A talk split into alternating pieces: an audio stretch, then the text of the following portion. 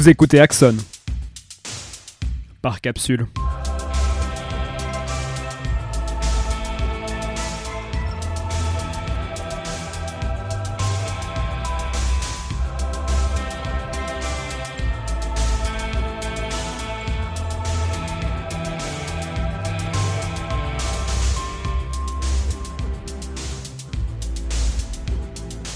En biologie, l'axone est une partie allongée d'un neurone qui permet le passage de l'information sous forme d'impulsion électrique.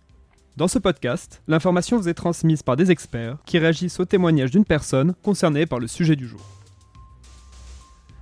Dans ce premier épisode de Axon par capsule, nous allons faire la découverte de la mémoire traumatique et de ses mécanismes.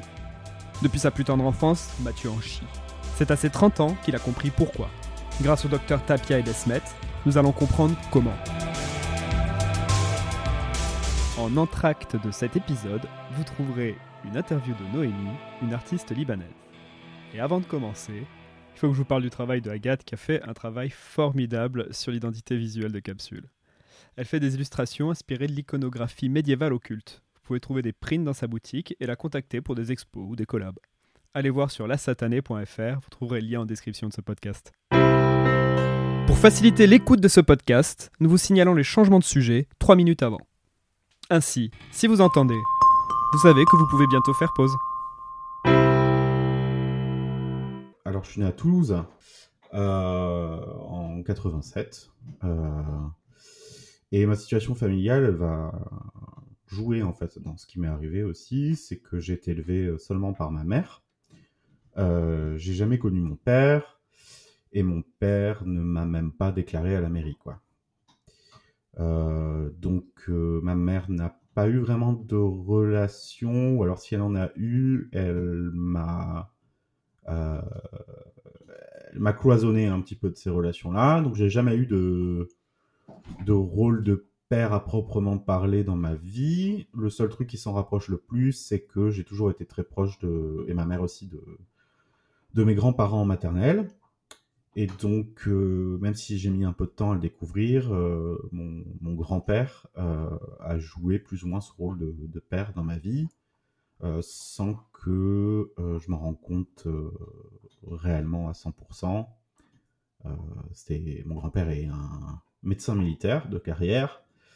Il a une vision, on va dire, très conservatrice des choses, enfin qui est normale pour son âge parce qu'il est né en 1924, donc euh, très progressiste pour euh, 1924, un peu moins pour euh, les années 2000, euh, mais euh, c'est vrai que je pense qu'il m'a un peu pris sous son aile euh, et qu'il a aidé ma mère du mieux qu'il pouvait, ma grand-mère aussi. Euh, ma grand-mère est décédée en 2003, donc euh, pendant mon adolescence. Mon grand-père est toujours en vie, donc euh, lui, c'est vrai, a joué ce, rôle de père que je n'ai pas eu. Euh, le fait de ne pas avoir de père a quand même pas mal pesé psychologiquement, principalement parce qu'à l'école, en fait, de base, ça jouait pas forcément. Quand on n'a pas de père, on se rend pas compte qu'on n'a pas de père. C'est juste euh, le sens normal des choses. C'est à partir du moment où, euh, à l'école, on voit les pères de plus en plus présents euh, et qu'on se dit mais, mais pourquoi moi j'en ai pas finalement? Euh, niveau background économique, si jamais c'est pertinent, C'est à toi de me le dire. Ouais, j'ai un peu le, le cul entre deux chaises. j'ai du mal à déterminer quel est mon, quelle est ma classe sociale parce que ma mère a donc euh, enchaîné les, les jobs pour euh, m'élever. En fait, à la base, elle est tombée enceinte, elle habitait Trappes. Et Trappes, c'était pas euh, vraiment les bonnes conditions économiques pour élever un enfant. Donc, elle a, elle a déménagé dans le sud de la France et c'est finalement là que je suis né. Vous vivez ses parents donc? Ouais, tout à fait. Le truc, c'est que voilà, si je dis que c'est compliqué euh, de déterminer ma classe sociale, c'est que ma mère donc a enchaîné les, les jobs euh, comme elle pouvait. Elle était souvent au chômage. On a énormément déménagé quand j'étais petit. Voilà, je me faisais des amis, euh, je perdais tous mes amis, j'allais dans, dans une nouvelle école, je devais me refaire des amis, je perdais tous mes amis, nouvelle école, etc. Mais j'ai de la chance de venir d'une famille dans laquelle on s'entraide énormément financièrement. Et du coup, euh, l'instabilité que j'avais du côté de ma mère, je la regagnais en stabilité euh, grâce à mes grands-parents. quoi. Donc mon grand-père médecin militaire, comme j'ai déjà dit. colonel, enfin médecin en chef, donc ça va quoi, bonne retraite. Et ma grand-mère médecin aussi. Ta mère a des frères et sœurs? Oui, j'ai une tante et un oncle. D'accord. Qui sont de la région aussi ou qui ont euh, alors, c'est, on est une famille de. Ma mère me dit souvent, on est une famille de nomades, euh, ce qui est assez vrai. Euh, ma mère, en fait, mon grand-père et ma grand-mère étaient médecins, mais en Afrique. ma mère est née dans l'actuelle Centrafrique, à Boire, et elle a grandi jusqu'à ses 18 ans en Afrique noire. Donc, ils ont vécu au Tchad, en Centrafrique, au Congo, dans les deux Congos, euh, à Djibouti. Est-ce que tu peux nous parler de ton enfance, euh, ton rapport aux autres, euh, primaire, collège, lycée? Ah ouais, carrément. on va dire l'école primaire, c'était super. J'adorais ça. J'ai toujours aimé. Moi, j'étais le seul. j'ai toujours été le, Alors, à part la parenthèse du collège, hein, parce que c'était horrible. Mais primaire, j'ai toujours été euh, le seul gosse qui aimait pas être malade parce qu'il ratait les cours. Euh, euh, les vacances d'été, c'est interminable. C'est genre, on s'amuse deux semaines, puis après, j'avais qu'une envie, c'était de rentrer à l'école. pareil, les vacances, c'est marrant, c'est marrant un petit moment, mais bon, je suis quand même content de rentrer. voilà. en gros, c'était vraiment bien l'école primaire. Un peu plus tard dans l'entretien, Mathieu m'a confié un événement qui se place chronologiquement dans cette période. Euh, la première fois que j'ai pensé au suicide, euh, j'étais en CM1. Et euh, je me souviens clairement de ce moment dans ma vie. C'était pendant une, soirée, en voyant ce que ça peut recouvrir quand on est en primaire, hein, c'est-à-dire pas grand-chose. Et je me souviens plus exactement ce qui s'est passé, mais je me souviens que je me suis senti euh, mal. J'étais pas au bon endroit, je me sentais pas à ma place, j'avais l'impression de que, j'aurais dû m'amuser, mais je m'amusais pas. Et peut-être que quelqu'un s'est foutu de ma gueule ou un truc comme ça, mais je me souviens que je suis sorti au premier étage d'une maison. J'ai agrippé le balcon dans, dans, dans mes mains, quoi, la barrière du balcon. J'ai regardé la pente du garage et je me suis dit, euh, je vais sauter et je vais mourir. Ce qui est complètement con, hein, parce qu'il y avait, clairement pas assez de place, pas assez de hauteur pour mourir. Euh, et, euh, et je le croyais vraiment. Je me suis vraiment dit, je vais le faire. Et je me suis mis à pleurer. Et là, je me souviens qu'il y a deux, deux, deux, copines qui sont arrivées sur le balcon par hasard, qui m'ont vu, qui m'ont plus ou moins consolé. Et c'est remonté aux oreilles des adultes. Et je me souviens que euh, c'était un truc genre ah mais t'as été triste, faut pas être, triste. Euh, il paraît que tu voulais sauter ou je sais pas trop quoi. T'es sûr que ça va Moi j'étais là genre ah oui mais non pas du tout. Enfin j'ai menti quoi. J'ai dit euh, ah non pas du tout, on s'est mal compris. Collège l'enfer, voilà. là ça a été le moment où ça été où j'ai pris trop cher. trop cher de ouf. Il y a le petit moment de la sixième où ça va, ça passe. Et je crois que c'est en cinquième que, que j'ai commencé. C'était hardcore. Déjà, l'année a, commencé très mal parce que je me suis retrouvé isolé de tous mes amis. Euh, seul dans une classe où, euh, où je connaissais personne. Et euh, ben voilà, ça y est, le début de l'adolescence, l'acné, j'ai pris, j'ai pris 15 kilos, j'étais une boule, quoi. Tout le monde se foutait de ma gueule parce que j'étais gros. Tous les matins, en fait, ma mère a euh, triché avec la carte scolaire. Mais en contrepartie, du coup, ben, on devait faire trois quarts d'heure de, voiture tous les, tous les matins pour aller au collège. Et moi, c'est là que j'ai commencé à avoir des trucs un peu bizarres, on va dire. On euh, on peut pas présenter ça de manière classe, mais en gros, j'avais la méga chiasse, quoi, tous les, tous, les matins. Et euh, je devais aller aux chiottes euh, deux, trois fois. Et ensuite, il y avait ces trois quarts d'heure de voiture qui était un enfer. J'avais trop mal au bide.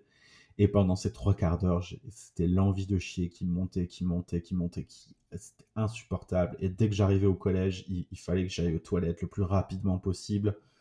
Et ça me mettait en stress de ouf. Et euh, impossible de savoir pourquoi. Donc déjà, euh, j'arrivais au collège tous les matins dans cet état de stress. Et c'était le début de la journée. Euh, T'ajoutes à ça un cours de maths. Euh, et, voilà. Plus les gens qui se foutent de ta gueule, ce genre de truc-là, ça aide pas. J'avais des amis. On était un cercle de, de, geeks, hein, pour faire court. vraiment on parlait de jeux vidéo, de, de, PC et tout. Tous mes potes avaient des pures moyennes. Euh, moi, j'étais un, élève assez médiocre, en fin de compte. Hein. Je bossais très peu. Je passais tout juste, quoi. Et voilà, j'ai vraiment des, sales souvenirs du collège. Euh, harcèlement scolaire à fond les ballons, quoi. Je me souviens de ce cours de latin. Et eux, ils étaient juste derrière moi. Il y en a un des deux qui a eu euh, une bonne idée, de, une vraie idée de génie de connard. il, a mis son compas euh, il a coincé son compas dans sa chaussure de façon à ce que euh, quand il me donne un coup de pied, ça me donne un coup de compas. Et donc il passe le cours à essayer de me donner des coups de compas avec son pied. Évidemment, j'en prends quelques-uns. Et au bout d'un moment, je crie de douleur. Et là, la prof pète un câble, m'engueule et m'exclut du cours parce que j'ai perturbé le cours. Et comme moi, j'avais plus envie de chialer qu'autre chose, euh, impossible, ma, gorge chenou, de lui expliquer quoi, que, que c'est une injustice. Euh, je me souviens, un autre souvenir important, c'est une fois où un type euh, m'a craché un énorme molar à la gueule devant tout le monde. Et je me souviens de cette sensation en essayant d'essuyer le molar avec ma main de ce truc gluant et chaud qui me donnait envie de gerber en même temps et tout le monde qui est mort de rire parce que ça m'arrive quoi. Euh, une autre fois où j'étais j'étais le premier élève du collège à avoir un cartable à roulette et euh, je me souviens que un jour quelqu'un l'a pris et euh, l'a baladé en se foutant de ma gueule et absolument il y avait un groupe il y avait quoi 100 une centaine d'élèves et tous étaient morts de rire parce que euh, parce que j'étais un, trimard quoi comme on disait à l'époque un paumé. Forcément quand on se fait quand on se fait harceler au bout d'un moment on développe des stratégies. J'ai très vite été provocateur en fait dans, dans mon truc. C'est à dire qu'à partir du moment où je sais que ça va mal tourner j'en ai plus rien à foutre et donc euh, le gars, il peut, il peut avoir trois têtes de plus que moi et s'apprêter à, me tabasser. Euh, je vais essayer de prendre le dessus intellectuellement sur lui en le manipulant en fait. Et ça a toujours été comme ça. Euh, j'avais aussi, alors je ne sais jamais encore à ce jour comment c'est possible, comment cette stratégie a pu fonctionner, mais dans les bastons très vite je me, je me baissais en fait, je fonçais sur le gars et j'attrapais ses jambes pour le faire tomber par terre. Et ensuite, comme j'étais gros, je m'asseyais sur lui et euh, je lui sautais dessus sur le ventre jusqu'à ce qu'il me dise d'arrêter. ça, ça marchait bien. Et euh, la dernière stratégie qui a été mise en place, euh, quatrième, troisième, donc vers la fin, quoi, parce que même en troisième, je le faisais toujours plus ou moins harceler, hein, ce qui est quand même fou. Mm. C'était euh, de prendre tout ça avec dérision. C'est-à-dire, je me faisais taper, j'étais mort de rire. Et euh, en fait, j'ai décidé à un moment donné d'assumer ce rôle euh, d'être le gros bouffon, quoi. Et je me souviens que plus les gens m'insultaient, plus je jouais ce rôle du gars qui est complètement fou. Et ça, ça, ça a très bien marché. Quand vous faites tabasser et que vous éclatez de rire en vous prenant des coups, euh, au bout d'un moment, les gens ils se disent mais qu'est-ce que c'est que ce gars? Et ils finissent par, euh, par arrêter, tout simplement. Parce qu'ils... Ouais, et puis en plus ça sert à rien, il pleure pas ce connard. Ouais, je pense qu'il y a de ça aussi. Hein, de toute façon, euh, j'étais pas dans. Quand on, quand on, est au collège, on n'est pas dans des, dans des gigantesques explications psychologiques de pourquoi les gens te tapent. Juste, t'essayes des trucs et tu vois si ça s'arrête, quoi. Mais voilà, en gros. En très gros, parce que le collège, c'est un, gros morceau, quoi. Et euh, le lycée, ça a été la remontada. de fou furieux. Déjà, euh, j'ai fait un méga régime. Alors, ce que j'appelais à l'époque un méga régime, en vrai, avec le recul, c'était totalement de l'anorexie. Euh, mais je ne l'ai compris que bien trop tard. Mais j'ai perdu 35 kilos en un an, donc je suis passé de d'à peu près 90 kilos à 54. Ah. Ce qui était un petit peu violent, mais euh, tout le monde m'encourageait. Super, bravo, c'est génial, tu perds du poids, bravo. Euh, personne pour se dire c'est quand même un peu bizarre cette histoire. Euh, et surtout, alors je me suis orienté en première littéraire parce que j'ai toujours eu des affinités avec, avec l'écriture. Mais du coup, orienté en première littéraire, et très vite, ça s'est bien passé pour moi. J'ai monté un groupe avec des potes, euh, donc euh, groupe de, de métal. Et euh, ça s'est bien passé pour moi, des soirées. Le, lycée, ça a été la découverte aussi de l'alcool et du, du, cannabis. Et je dois dire que à l'époque, c'était waouh! Vraiment génial. Je me souviens que le truc que j'adorais, c'était je, je, buvais, je fumais un pétard derrière, et à l'époque, je m'évanouissais de plaisir. Et ça, c'était un truc que je cherchais euh, parce que le reste du temps, euh, j'allais quand même pas bien. J'avais une bonne vie sociale, mais je me voyais un petit peu comme euh, une sorte de poète maudit. je regardais les gens marcher sous la pluie. J'aimais bien ce, truc. Euh, je m'isolais beaucoup, c'est-à-dire que je me souviens aussi que tout le monde allait manger au self et moi je me suis mis en, externe juste pour, euh, pour avoir cette pause entre midi et deux. Je lisais un bouquin, j'observais les gens et ça me, ça me rassurait. Tu avais besoin de te mettre en retrait. Totalement, ouais. C'était, c'était un vrai moment de pause pour ça. Et ça, c'est des mécanismes qui se sont mis en place à partir du moment où tu avais quand même aussi l'impression d'être inclus dans quelque chose, ce qui n'était peut-être pas le cas au collège? Non, au collège aussi, je l'ai fait en fait. Hein. Euh, je me souviens de moments où je, m'asseyais sur un banc, euh, je mangeais pas au self, je me privais de nourriture. C'était des moments très introspectifs et en même temps très, on va dire, philosophiques. Où je réfléchissais sur le monde, euh, sur, pourquoi j'étais comme j'étais, euh, pourquoi j'étais si différent, pourquoi je souffrais autant. Euh, est-ce que ça valait le coup de vivre ce, ce, genre de choses-là Il y a eu des moments aussi en primaire, il y a eu une période, je me souviens, où je me mettais dans un coin de la cour et je m'enfermais dans mon manteau euh, j'étais juste assis. Je pensais à des trucs, je me souviens, euh, des trucs tristes, quoi. Je m'enfermais dans mon manteau pour pas qu'on me voie, avec ma tête tout dedans. Et je restais comme ça toute la récré. Euh, et arrivé au collège, donc c'était ces moments sur le banc où je, pensais, je pensais à des trucs assez, assez déprimants. Je me posais des questions. Et donc euh, tout ça a continué, euh, a pris d'autres formes au lycée en fait. Ça a été euh, mieux géré, on va dire, parce que à côté j'avais une meilleure vie sociale, j'étais plus, j'étais plus de, souffre-douleur de tout le monde. Il n'y a pas eu d'humiliation au lycée.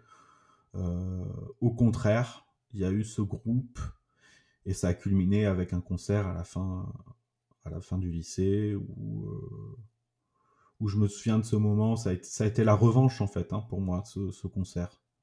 On a vendu 1000 euh, places. C'était dans une salle de concert dans laquelle il y a eu des, groupes comme Deftones euh, ou, des trucs comme ça, donc une bonne salle de concert, quoi. Et, euh, et le show, enfin, franchement, je, menais les foules, quoi. C'était trop bien. Je, faisais des blagues, tout le monde rigolait. je disais, on va répéter des mots concombre Et là, il y a 1000 personnes qui font concombre C'était nul. Et, euh, et mais, mais je me souviens des gens qui. Il y avait, il y avait des meufs qui criaient mon nom, quoi. Donc, euh, la, putain de revanche sur le putain de collège. C'était ouf pour ça. Et, et le lycée, ça a été vraiment, il y, a cette espèce de d'un côté cette vie sociale épanouie et, de l'autre il y avait ce, côté noir de moi en fait qui silencieusement euh, continuait à s'enraciner etc ça a été aussi des moments où j'ai fait des crises d'angoisse. Je dirais pas que ce sont les premières parce que j'en faisais quand j'étais petit. Comment ça se manifeste? le moment dont je me souviens clairement à partir là-dessus euh, ça a été un moment où euh, donc, à l'époque, on avait encore le droit euh, d'avoir des, téléphones portables dans l'enceinte du, lycée, mais ils ont mis en place une interdiction comme quoi on ne pouvait pas les amener au self. Et ça a été une, une des seules fois où je suis allé au self pour manger. Et là, il y a la mère d'un ami qui m'appelle pour me transmettre des informations extrêmement importantes et elle refuse de, m'écouter quoi. Juste elle doit elle doit dire son truc. Et moi j'étais dans la queue du self juste avant d'entrer dans le self. Donc euh, j'essaie de dire au pion, euh, enfin je, suis, désolé, je me mets sur le côté, je sais que j'ai pas le droit, mais en même temps j'essaie de gérer toutes les informations qu'elle me dit à l'oreille et de gérer le pion en face qui est en train de me gueuler dessus parce qu'on n'a pas le droit au portable quoi. Finalement je le pion m'emmène à, la, à voir, voir la CPE quoi euh, la CPE donc euh, me prend dans son bureau, porte fermée, et elle me dit euh, ce comportement, je vais te le dire très franchement, c'est un comportement de petit con. Enfin, vraiment le truc, mais totalement injuste, quoi. et, là, ça monte. Ça monte, comment ça monte? La respiration s'accélère, la tête commence à tourner, des picotements au bout des doigts, et je commence à m'étouffer en fait euh, je peux pas placer, je peux pas parler, je peux pas parler parce que les mots se bloquent dans ma gorge et je commence à hyperventiler et c'est la crise de, larmes euh, et, là à ce moment-là c'est juste des images qui s'enchaînent dans ta tête de d'événements passés, de c'est indescriptible, c'est juste tu, tu, perds totalement le contrôle, tu sais plus goûter quoi et euh, tu tu sorte de débordement d'émotions et en même temps de, de, de, manifestation physique, c'est indescriptible. C'est indescriptible, mais juste tu, fonds en larmes, t'es comme une merde, euh, tu peux pas parler, euh, tu t'étouffes, euh, et en même temps, c'est, tous tes muscles se crispent, c'est... Voilà. Typiquement, la crise d'angoisse chez moi, c'est ça. Comment ça se passe après, à la fin? Enfin, c'est quoi la fin? D'une crise d'angoisse? Euh, C'est l'épuisement, c'est réaliser qu'on a eu l'impression que ça a duré 5 minutes, mais ça a duré 3 quarts d'heure. On se calme. Moi, je me souviens, ce qui m'avait marqué, c'était le changement total de ton de la CPE, quoi, qui est passé euh, de mode t'es qu'une merde à mode oh mon pauvre petit chou. Et ça m'a énervé, je me souviens. C'était. Je l'ai tagué dans ma tête, genre, euh, toi, hypocrite. Cache, tu fais toi, ok. Mais voilà, après, comment ça se finit? C'est difficile à l'écrire, hein. ça s'arrête au bout d'un moment, on reprend ses esprits, euh, on sèche ses larmes, la respiration revient, les picotements dans les doigts s'arrêtent, on reprend le contrôle de ses mouvements et on se sent fatigué. Surtout ça, fatigué. Généralement, il y a un petit mal de tête À la fin de son lycée, Mathieu rejoint le site parano.be. Il s'agit d'un site communautaire, réseau social avant l'heure, organisé par affinité autour de secteurs. La modération étant assurée par les membres du site, celui-ci présente un système de grades afin d'inciter les membres à contribuer. La lutte contre les faux profils y tient une place importante. Le site invite les membres à se rencontrer au travers de visu et organise régulièrement de grands événements. Quittant Toulouse pour Bordeaux afin de mener ses études d'histoire, Mathieu use de Parano afin de se faire quelques amis. Après, ça a été. Euh, donc, l'arrivée à Bordeaux, assez difficile parce que je perds le contact avec énormément de potes de lycée. Euh, et les premiers mois sur Bordeaux, euh, juste, ça va pas quoi. Je reste enfermé chez moi, je suis terrorisé à l'idée de sortir.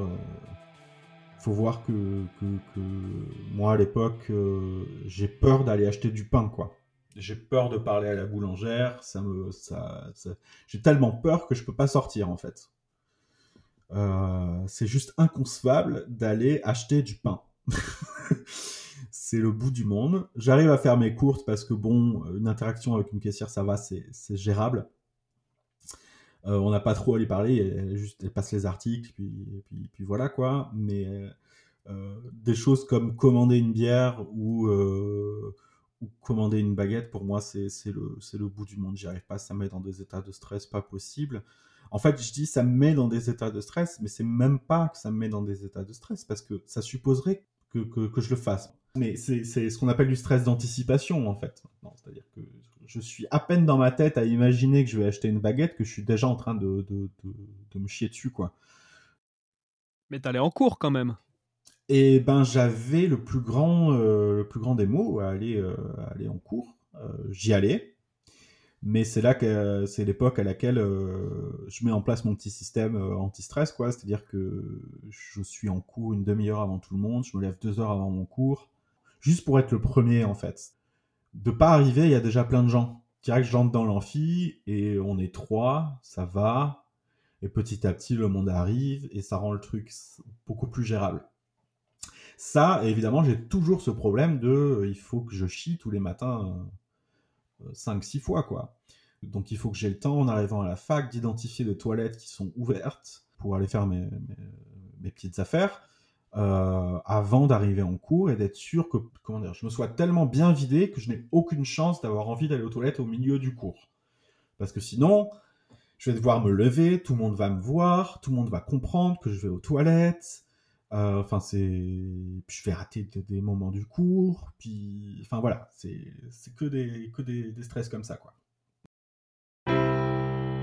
Ouais, donc ces premiers mois euh, à Bordeaux sont durs, mais grâce à Parano, je rencontre deux personnes. Bon, le temps que les liens se mettent en place, etc. Donc il y a quand même eu six mois de, grosse solitude.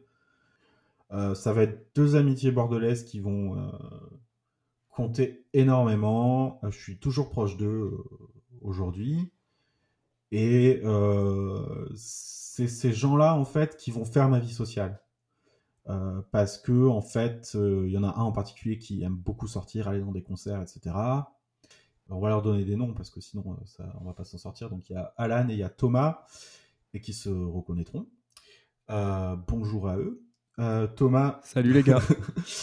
Thomas donc est quelqu'un qui, sort énormément et, très vite c'est en fait c'est eux qui m'ont pris sous, leur aile d'autant qu'ils étaient très légèrement plus âgés que moi un ou deux ans ce qui à l'époque compte encore beaucoup. Euh, voilà, ils sont, ils sont, je crois qu'ils redoublaient tous les deux leur année d'histoire, donc euh, ils avaient ce, petit avantage, on va dire, ce, petit truc qui faisait que je pouvais les voir comme euh, des mentors en quelque sorte.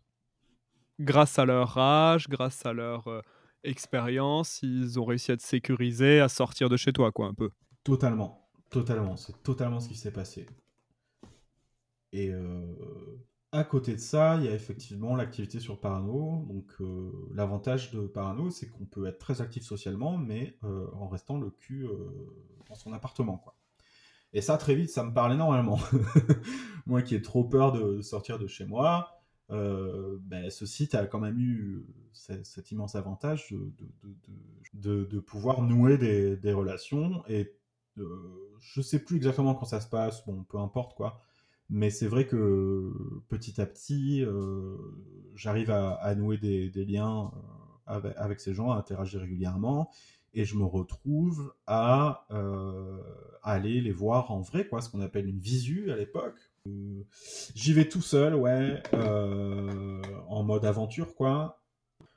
J'arrive à, la visu et je suis mort de trouille. Heureusement, il y a Stedinger qui euh, tient la, frange maintenant à Paris et qui était sur ce site aussi, qui euh, euh, très vite, je me souviens, il pose, il pose sa main sur mon épaule et il prend la parole et il me présente à tout le monde.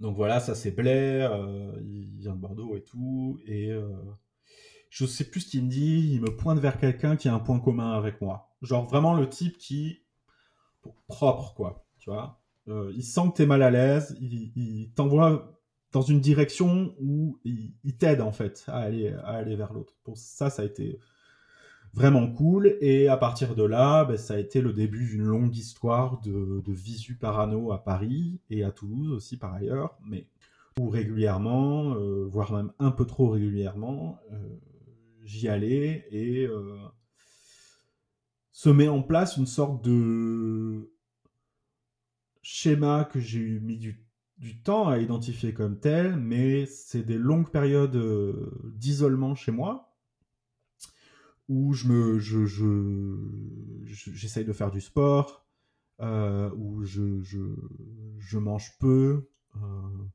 pour, pour maigrir, toujours maigrir. Euh, et euh, ensuite, je pars à Paris et là, c'est, la boulimie. Voilà, hein, c'est ça. C'est, je fais la fête, je me bourre la gueule, je mange des burgers, euh, j'essaye, enfin, j'ai des histoires sentimentales. Euh, des choses comme ça. Je passe 3-4 jours là-bas, puis je rentre chez moi. Et quand je rentre chez moi, euh, bah, j'ai plutôt tendance à, m'isoler, à moins manger, à jeûner, voilà. Et c'est cette alternance en fait entre ces deux, ces deux états-là, quoi. Comme si euh, quand tu étais rentré chez toi, tout seul, t'arrêtais un peu de vivre et que tu vivais vraiment que quand t'étais avec des parano. On pourrait le voir comme ça. Ce qui est compliqué, c'est que pour moi, c'est clairement là, il est en train de se passer un truc qui va me jouer des tours plus tard dans ma vie, qui est la construction en fait de d'une façade de, de qui je suis. C'est-à-dire que pour ces gens-là, l'illusion est parfaite. À chaque fois qu'ils me voient, je suis ce type euh, super euh, à l'aise. Euh, qui attire facilement l'attention, qui, euh, euh, comment dire, euh, j'allais dire bout en train, mais... Non mais si, un peu le, le bon clown euh, copain. Ouais, c'est ça, euh, type qui dévore la vie à pleines dents et tout. Et euh, ce, ce, qui se voit pas, c'est comment, dans quel état je suis quand je rentre chez moi et que personne me voit en fait. T'avais avais conscience de, de, de, de, cette espèce de personnage qui, qui était le personnage social ou tu t'en rendais pas vraiment compte? Mmh, ça commençait à poindre. Je commençais à me poser des questions, mais c'était pas encore clair. T'en es rendu compte quand? Ça a été une prise de, ça a été une prise de conscience, euh, le genre de truc qui se, qui se détricote au fil du temps. C'est impossible de donner un moment fondateur, quoi. On peut pas assez insister de, dessus pour, pour faire comprendre, quoi. C'est-à-dire que moi, je, je passais mes journées sur Parano extrêmement actif. Je me suis mis à avoir des, des grades de couleur euh, avec des responsabilités. Donc, euh, en gros, c'est animateur du site, quoi, euh, avec des responsabilités éditoriales, comme comme on le dirait maintenant. Et, euh, et ouais, ça a été le cœur de ma vie sociale. Ça, d'un côté, et comme je l'expliquais, les sorties à, à, Bordeaux de l'autre, qui plus ou moins se sont entremêlées avec Parano, même si Parano Bordeaux c'était pourri, donc c'était vraiment c'était pratique hein, pour cloisonner sa vie d'ailleurs. Hein. Euh, je prenais le train et je devenais blé, quoi. Euh, que ce soit à, Toulouse ou, ou, à Paris. Parce que tu avais quand même une vie sociale à Bordeaux aussi. J'avais l'impression en t'écoutant que la vie sociale, c'était que via Parano, à Paris ou à Toulouse. Mais non, il y avait quand même les, les camarades de fac et tout ça. Il y, y avait quand même pas un petit trop quelque chose. de camarades de fac, c'est-à-dire à part les gens que j'ai, à part Thomas et Alan que j'ai rencontrés via Parano, je me fais pas d'amis à la fac. J'y arrive pas quoi. Ça marche pas. Euh, je vais en cours, euh, je rentre chez moi. Euh, la fac d'ailleurs d'histoire se passe assez mal pour moi. euh, j'accroche pas du tout. J'ai jamais rien foutu à ce moment-là de, ma vie pour, euh, pour bosser quoi. La fac euh, à l'époque, à l'isolement social à la fac n'avait pas été identifié comme, comme un problème quoi. Donc on te, lâche là-dedans et, et basta démerde-toi quoi. C'est aussi des, trucs à l'époque aussi à Bordeaux, il y a énormément de pannes de, de tramway. Donc c'est des moments où tu dois aller à pied à la fac, tu mets une heure et demie. Euh, c'est soit ça, soit un bus euh, qui est. J'ai jamais pris le bus. J'avais trop peur de prendre le bus. Donc, euh, donc je préférais faire une heure et demie de marche pour aller à la fac, tout seul, que de, prendre le, bus avec des gens. Et impossible de, nouer des, liens. Il y a quand même un truc super important qui s'est passé. Donc, euh, moi, à l'époque, toutes mes, mes, relations sentimentales, amoureuses, c'est des relations à distance. Euh, jamais eu une seule copine dans, dans, la même ville. Ce qui était, ce qui est assez, assez parlant, assez significatif, assez, assez clair de, justement de cette, cette dualité, quoi. C'est-à-dire que finalement, pour, pour avoir une copine, je dois endosser la personne à Blais et euh, la, personne à Mathieu, finalement, elle est, elle fonctionne pas quoi. Elle est, pas socialement efficace. Donc euh, je, me prends petit à petit dans mon propre piège, dans mon propre jeu. Et euh, donc j'ai une relation avec euh, avec une, une, fille qui s'appelle Sarah, qui a été dont j'ai été extrêmement amoureux et qui habitait du côté de Paris. Et il y a un moment donné, je la trompe, elle elle me trompe pas exactement, mais elle trouve un, mec aussi. Bref, on se sépare. Et là, ça a été un, ça a été un déclic. Cette rupture, qui est la première rupture qui a été vraiment que j'ai ressenti intensément et qui a été très difficile, elle fait péter un câble dans ma tête. En fait, il y a un truc qui pop comme ça. Et très vite, je me, je me mets à avoir. Euh, je me souviens, je me levais, j'avais une demi-seconde où ça allait. Et tout d'un coup, je me souviens que je l'ai trompé. Et je culpabilise. Et il y a cette culpabilité euh, oppressante. Vraiment, je sens mon cœur battre. Je suis. Euh, des niveaux de stress sur une échelle de 0 à 10, et on est à 9. Quoi. Ça va vraiment pas. Je me mets à y penser tout le temps. J'arrive pas à m'arrêter d'y penser. J'essaye de, de, faire autre chose pour me changer les idées, mais ça part pas. Euh, J'y reviens tout le temps je me sens comme une merde, euh, je culpabilise, je repense, euh, euh, ça va pas du tout, ça va tellement pas qu'en fait, je, me mets à, avoir ces pensées qui me font peur dans ma tête. Alors, je rentrerai pas dans le contenu de ces pensées, je me suis mis cette limite quand même dans, dans, dans cet entretien. Euh, mais je me mets, dès que je sors de, de, de, de chez moi, je suis, je, je, je, peux pas penser, quoi. Je peux pas penser. Alors, ça accentue le fait que je m'enferme, en fait, que je m'isole. Euh, J'arrive plus à dormir parce que je suis euh, assailli de toutes ces pensées. J'ai des insomnies qui durent jusqu'à 7-8 heures du matin.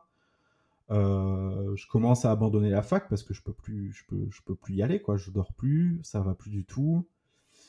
Et, je me mets vraiment, euh, je, pleure tout seul, et puis au bout d'un moment, je me dis, mais qu'est-ce qui m'arrive? Est-ce que je suis en train de devenir fou? Je vais finir à l'asile? Qu'est-ce que c'est mon putain de problème? Et je commence à chercher sur Internet ce qui peut bien m'arriver, quoi. Et je tombe sur la page Wikipédia euh, des troubles obsessionnels compulsifs. Et là, je lis l'article et c'est moi. Donc là, je me dis, mais putain, j'ai un vrai problème et ça porte un nom, quoi. Déjà, c'est un premier soulagement. Parce qu'on se dit, euh, je suis, suis pas tout seul, quoi. C'est pas juste moi, c'est une maladie, ça porte un nom. Ok. Donc ça, ça a été un moment euh, super important. Mais euh, je vais pas. J'ai déjà peur d'aller acheter du pain, donc aller voir un psy. Hardcore, quoi. C'est pas possible. Et donc, je me contente finalement de lire des trucs sur Internet et euh, je m'occupe pas du, problème à proprement parler. Je me réinscris à la fac en deuxième année et, euh, là, c'est... Euh, J'abandonne extrêmement rapidement parce que je ne peux plus aller à la fac, parce que très vite quand je vais à la fac, je ne peux même plus me concentrer sur ce que les gens me disent, tellement mes pensées se font... Ces pensées négatives, ces pensées qui me font peur, sont euh, omniprésentes. Je peux même plus euh, interagir avec un prof, avec, avec les élèves, etc. Le seul moyen que j'ai de faire taire ces trucs, c'est de sortir avec mes potes et de picoler comme un bâtard. Et il n'y a, a, que ça qui, qui juste de, de, de m'endormir complètement sous, c'est un combat entre, entre l'alcool et l'insomnie, quoi. Ça, ça, dure combien de temps comme ça Ça? va durer au moins un an, quoi. Au moins un an. Et qu'est-ce qui marque un point d'arrêt? Quand tu commences à. Tu te décides à consulter ou, euh, ça s'estompe et en fait c'est un truc avec lequel tu apprends à vivre? C'est un truc avec lequel j'apprends à vivre malgré moi. J'essaye d'en parler autour de moi. Mais c'est très compliqué parce que je suis tellement terrorisé par les pensées que j'ai que j'ose pas dire aux gens à quoi je pense. Et euh, les gens ne sont autour de moi ne sont d'absolument aucun secours quoi. Euh, personne euh, comprend l'intensité de ce qui m'arrive en fait. J'essaie de dire j'ai des pensées, j'arrive pas à m'empêcher d'y penser. Les gens sont là genre ouais, c'est vrai, ça m'arrive quoi. Et je suis là genre ouais non mais non, moi moi vraiment plus quand même. Mais bon, je, bien, je vais pas te demander quelles sont ces pensées, mais c'est juste quand même, c'est des pensées sur toi, sur le monde, sur ton, enfin, qu'est-ce que c'est comme type de pensée? C'est des pensées qui sont transgressives en fait. Donc tu vas prendre le pire truc que la société peut, peut réprouver, pire truc possible que tu puisses imaginer qui, qui passe vraiment pas en société, on a envie de, de, t'exécuter d'une balle dans la tête immédiatement si tu te rapproches un tant soit peu de ça. Et ce qui va se passer, c'est que euh, bah, tu penses tout le temps, et tu penses tellement tout le temps que tu te dis, mais peut-être que c'est moi, peut-être que je suis comme ça, peut-être que c'est ça mon problème, et tu commences à psychoter, quoi. Tu te dis, ah putain, c'est trop ça, c'est trop ça. Et puis tu essayes de ne pas y penser, plus ça revient, plus ça revient. Et c'est toujours là à taper dans, dans, tes tripes, là. Bah là, c'était que des pensées. Le contenu changeait, hein. Peu importe. L'important, c'était que la pensée était transgressive et que j'avais l'impression de porter en moi tous les plus terribles maux de l'humanité. Et euh, que c'était euh, mon véritable moi, c'est qu'en réalité, j'étais ce monstre, en fait. Mais donc, si je comprends bien, euh, les pensées, c'est tu es en train de vivre une situation et là tu te dis ah faut que je dise ça ou j'ai envie de faire ça ou euh, ça c'est comme ça. Des pensées. C'est juste des pensées, c'est juste euh, je vais penser quelque chose de quelqu'un et je me dis oh putain je viens de penser cette chose sur ce quelqu'un. Oh putain pourquoi j'ai pensé ça? Qu'est-ce qui va pas dans ma tête? C'est pas normal que je pense ça. Et, voilà, et je badais là-dessus, et je badais là-dessus H24, hein, c'est pas assez euh, euh, non-stop, c'est pas un petit moment dans la journée, euh, non, non, non, non, non, tout le temps, tout le temps, tout le temps, tout le temps, tout le temps, tout le temps, sans relâche, sans relâche, sans relâche, jusqu'à ce que j'en pleure d'épuisement, jusqu'à ce que, que, que je ne puisse plus en pleurer d'épuisement, tellement je suis épuisé d'être épuisé, et je m'endormais tous les soirs euh, comme ça. T'as as réussi à en parler à des amis, à quelqu'un? Euh, Ma mère, vite fait, mais pareil, c'est que des gens qui n'étaient d'aucun secours, en fait, au final, qui essaient de faire leur mieux, qui étaient, qui, étaient euh, vraiment bienveillants, mais il y a une telle autocensure aussi avec ça, on se dit, je peux pas leur dire exactement ce qui m'arrive, parce qu'ils parce vont penser de moi que je suis ce monstre. Et ça ne fait que renforcer le truc. On, s'isole en fait dans ce, dans, dans ce truc-là. À la fois ça s'estompe, à la fois, en fait, c'est surtout que tu arrives à vivre avec et à dire bon, bah, c'est comme ça, j'ai ces pensées bizarres dans ma tête, mais je peux pas euh, m'arrêter de vivre, donc je vais vivre avec. C'est un peu ça qui se passe. C'est un peu ça qui se passe, à part que, euh, grosso modo, je me dis, euh, bah, je vais me jeter du haut d'un pont, quoi. Je, je vais en finir avec la vie. Euh, je peux pas vivre comme ça, mais par lâcheté, finalement, je vais continuer d'exister. Si j'avais vraiment du courage, je, me foutrais en l'air parce que, parce que, voilà. Mais comme, comme je suis une merde, par ailleurs, euh, il est pas d'accord.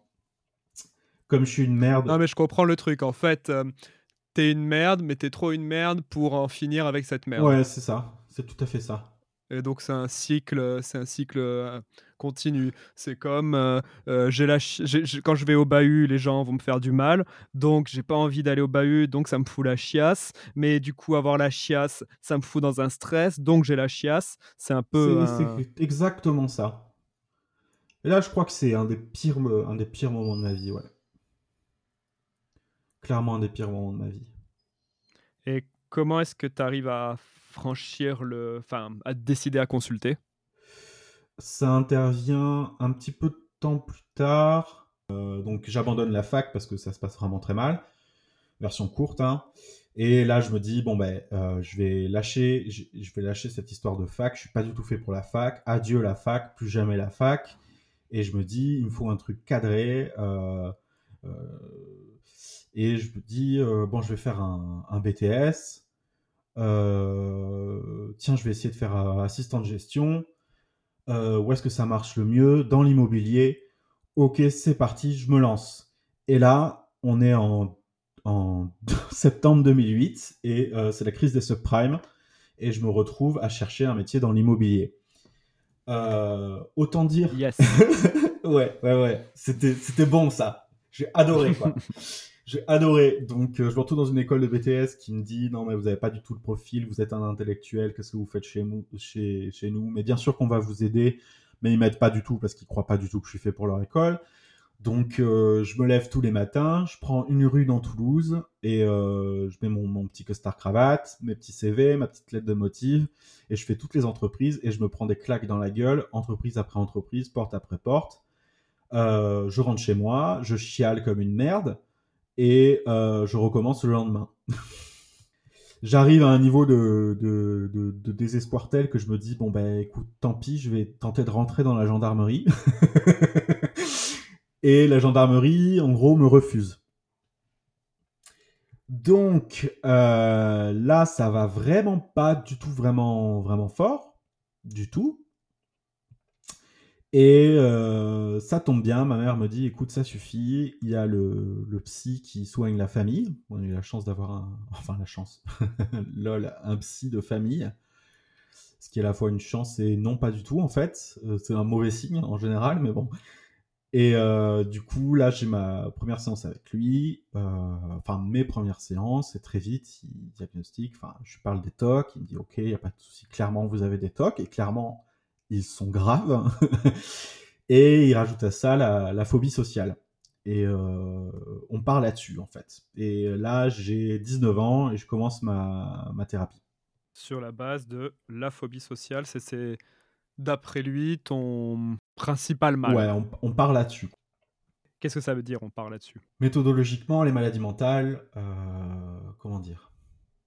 C'est jamais qu'une prise de vue sur un problème, c'est un, angle d'attaque, en gros. Le, donner un terme euh, scientifique là-dessus, en réalité, il y a toujours... Il y a, toujours un mal qui est particulier à la personne, en fait. Et euh, c'est grand terme, ça permet juste de donner, de, de dire je vais utiliser tel outil pour le régler parce que ça ressemble plus à ça. Disons que à travers ce diagnostic-là et les méthodes de, on va dire de thérapie qui, qui permettent de, le guérir, euh, c'est la meilleure approche possible pour ce truc-là. Mais au final, euh, l'objet est toujours singulier. Euh, à, la personne. Enfin, c'est ce que j'ai mis des années à, à, comprendre. Hein. Mais c'est pour ça que je dis on part, là-dessus. De toute façon, on s'est vu trois, euh, quoi, 3-4 séances. Le, psy, il va pas te poser un diagnostic. Voilà, vous êtes comme ci, vous êtes comme ça, c'est en raison de ci, de ça. Tout est clair et maintenant vous n'avez plus qu'à suivre cette ligne parfaitement tracée. C'est parti, en avant. Non, on part, euh, on dit ok, il y a ça, ça c'est sûr, on l'a établi, on va commencer à traiter ça et on va voir ce qui sort ensuite. À mon avis, c'était ça l'idée. Et par traitement, euh, tu entends traitement médicamenteux? Euh, Oui, aussi, entre autres, ouais.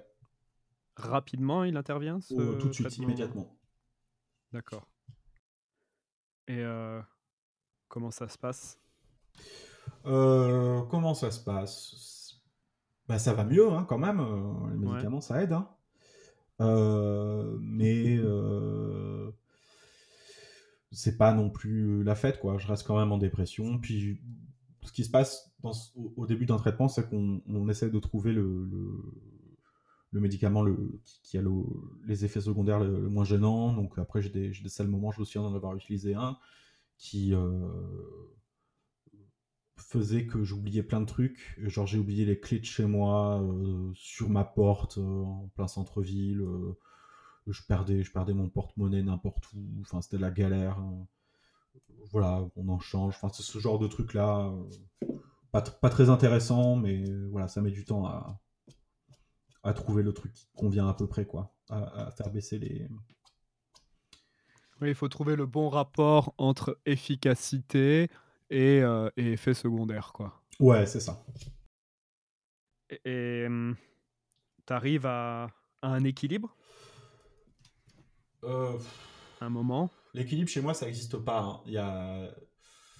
Euh, je passe par euh, des, phases assez intenses. Cette époque-là, pour moi, euh, elle est aussi rattachée à une relation sentimentale que j'ai eue avec une personne dont j'étais vraiment.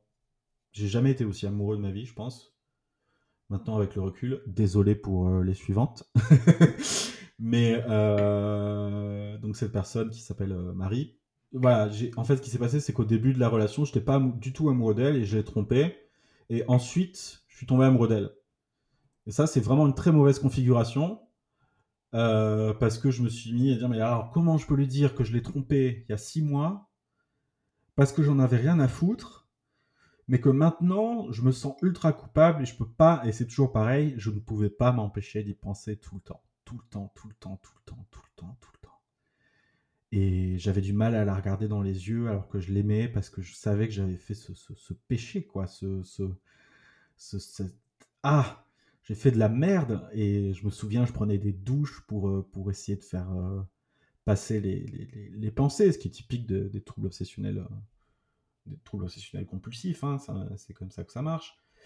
Mais ça, plus la recherche infructueuse de, de- d'emploi. Mais cette personne aussi, au final, a été déterminante. Donc là, on va, on va accélérer un peu hein, pour avancer dans le. Ma mère me dit ça suffit, tu gagnes pas d'argent, t'as pas réussi à trouver un job, tu rentres à la maison. Euh, je fais ok, pas de problème.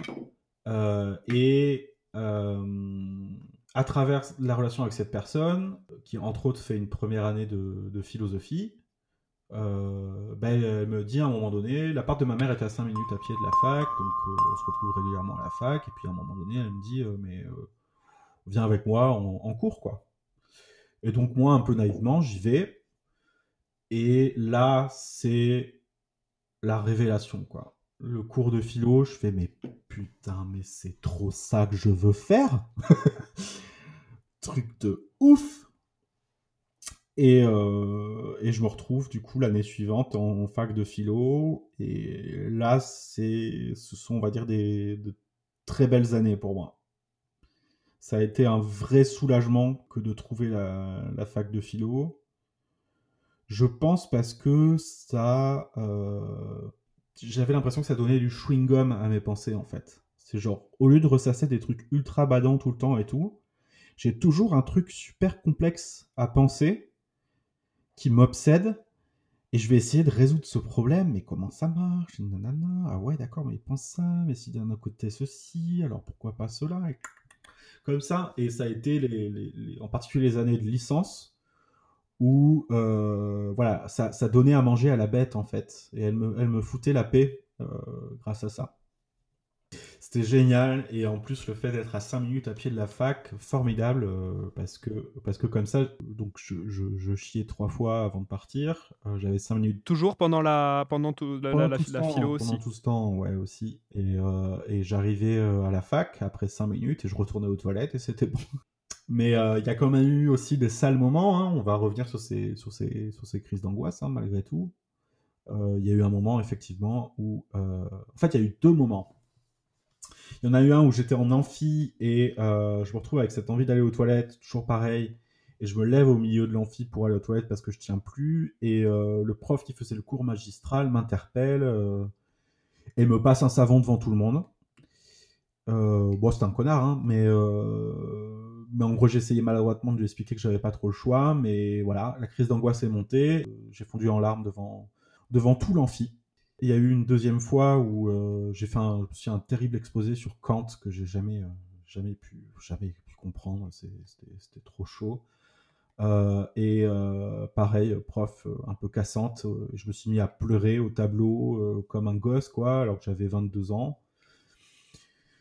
Et voilà, l'après-midi même, tu reviens en cours comme si de rien n'était la tentation d'abandonner à partir de ce moment-là, évidemment, c'est genre comment vais-je pouvoir revenir en cours après, que tout le monde m'ait vu chialer comme un gosse au tableau, quoi. Et euh, bah non, en fait, euh, t'y vas, t'y retournes. Allez, on y croit. Je vais l'avoir ce diplôme. C'est bon, on se motive, tu vois. toute façon, sur cette toile de fond de tout ce que j'ai raconté, à partir de mes 17-18 ans, et avec Parano aussi, euh, néanmoins l'idée que je suis jeune, il faut que j'en profite, il faut que j'essaye toutes les drogues. et euh, pas la meilleure idée de ma vie, mais euh, surtout que je, vais passer un peu en mode daron, quoi. Mais c'est vrai que maintenant, c'est toujours plus facile à dire avec le, recul. mais ouais, j'ai lancé des dés que j'aurais pas dû lancer sur certains trucs. Euh, j'aurais aimé être plus informé sur les risques que je prenais, mais euh, c'était beaucoup plus difficile euh, à l'époque aussi. Mais en gros, je pars, je pars aussi en. C'est le moment où je suis des potes. C'est toujours pareil. Hein. Moi, quand je sors, je, je fais jamais les choses de, de, mon propre chef. Hein. Je suis des gens. Certes, ça engage ma volonté, hein, je suis pas non plus mené par le bout du nez, etc. Mais euh, c'est toujours, tiens, j'ai l'opportunité parce que machin va faire ça, je vais le suivre. Ça a toujours été comme ça. Et du coup, je me retrouve dans, un milieu qui fait des teufs euh, dans, la forêt avec du gros son et, euh, qui prend des, drogues. Et ça a été il y a eu, y a eu des, des, choses. Euh, il y a eu de l'exploration de, de, soi, quoi, là-dedans. Et il y a, je pense qu'il y a eu beaucoup d'un. Ça, ça, collait bien avec mon côté introspectif. Et euh, la philo aussi. Hein. On sait que les philosophes euh, sont nombreux à utiliser des drogues dures, ou à avoir utilisé des drogues dures dans leur vie. tout ça fait que ça participe d'une exploration de moi, en même temps que la psychothérapie, etc. Et euh, je me souviens d'avoir euh, compris que j'avais substitué au Père euh, l'idée de Dieu, et qu'à partir du moment où j'ai abandonné la croyance en Dieu, j'ai substitué les autres, en fait, la société au regard de Dieu. Et que ça venait aussi, c'était aussi ça qui me pesait comme pression qui peut dire comment, les gens vont-ils me voir? Ils vont me juger en fait. Ils vont me juger si je me trompe. Ils vont me juger si. Il faut que j'apparaisse toujours comme quelqu'un de très puissant, euh, en maîtrise de soi, euh, qui va reprendre le dessus, qui va se redonner la maîtrise de la situation par euh, ses performances intellectuelles. Au-delà de toutes les difficultés que Mathieu rencontre dans ses relations sociales, ses études de philosophie se déroulent parfaitement bien. Jusqu'à la préparation de sa thèse. En effet, en but à des difficultés financières, il est aussi mis en difficulté dans la conduite de sa thèse. Altéré par des manigances politiques, le monde universitaire ne convient pas à Mathieu et sa phobie sociale. Cette période est celle d'un effondrement moral qui l'a conduit à abandonner sa thèse.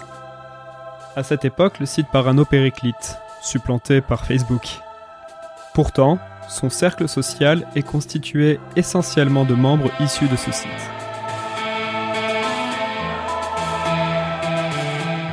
Les choses se craquellent en fait. Je m'enfonce un peu plus dans cette persona euh, Blais Mathieu, cette dichotomie-là, mais Parano disparaît complètement à cette époque-là, et je me retrouve dans un cercle d'amis qui me voient sous les deux états, et ça, ça me plaît, mais alors, mais pas du tout. Euh, parce que maintenant, j'arrive en soirée et quand je suis dépressif, je suis dépressif. Et ensuite, euh, me revient aux oreilles que les gens ont vu que j'allais pas bien, etc. Et ça, ça me, ça me va pas de, de paraître faible comme ça, de d'être pris en défaut en quelque sorte, de pas réussir à être suffisamment fort pour projeter cette image de personne à l'aise, sociable, euh, capable de tout. Et c'est très très délicat à ce moment-là. Et euh, la, bon, comme toujours, hein, la dépression en, fil conducteur de, tout ça. Quoi. Donc à ce moment-là, tu as un cercle d'amis qui est, on va dire, déparanoïsé, même s'il y a forcément toujours des contacts. En tout cas, tu plus euh, cette béquille que tu avais avant, qui est de bah, d'avoir l'être social euh, pur, on va dire, enlevé de ces. Ouais. Dématérialisé presque. Ouais, voilà. Et tu n'as plus cette possibilité de rentrer chez toi pour, euh, pour souffrir dans ton coin. Tu es, obligé, es obligé de souffrir devant les autres. Obligé de souffrir devant les autres, mais en même temps, ça reste. Je le, sais maintenant avec le recul, hein, euh, je maintiens cette tâche herculéenne d'essayer de toujours paraître plus fort que je ne le suis. Et j'ai besoin de montrer que, que, je n'ai pas de faiblesse. J'ai l'impression que si je montre des faiblesses, les gens vont, vont en profiter immédiatement. Que si je me révèle trop, les gens vont, vont abuser de moi, en fait, vont, vont me manipuler ou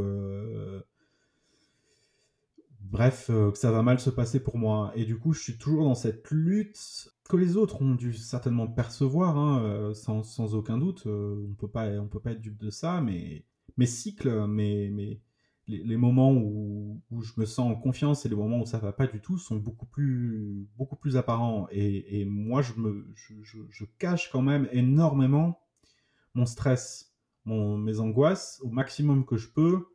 Et euh, maintenant, maintenant, je le sais avec le recul que ça a été une très profonde erreur euh, stratégique dans mes relations sociales.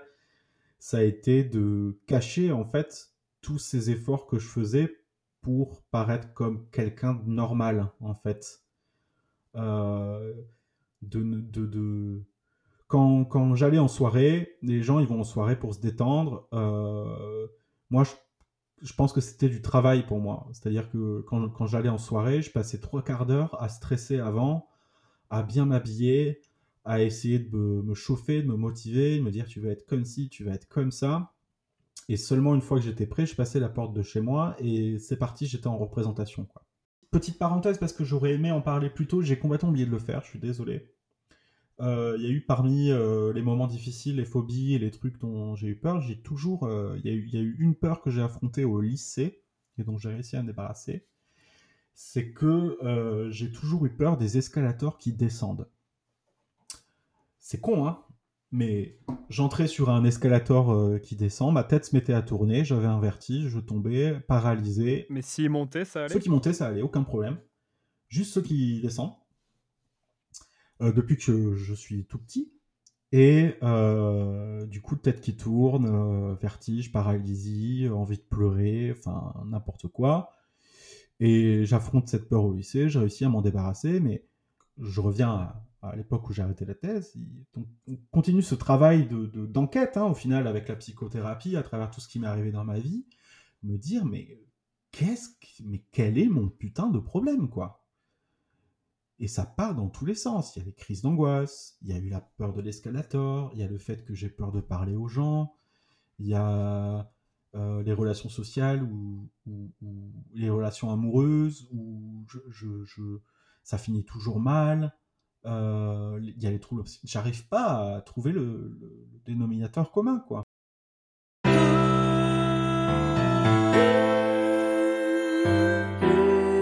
Et pendant ces temps-là, je me mets à la, méditation.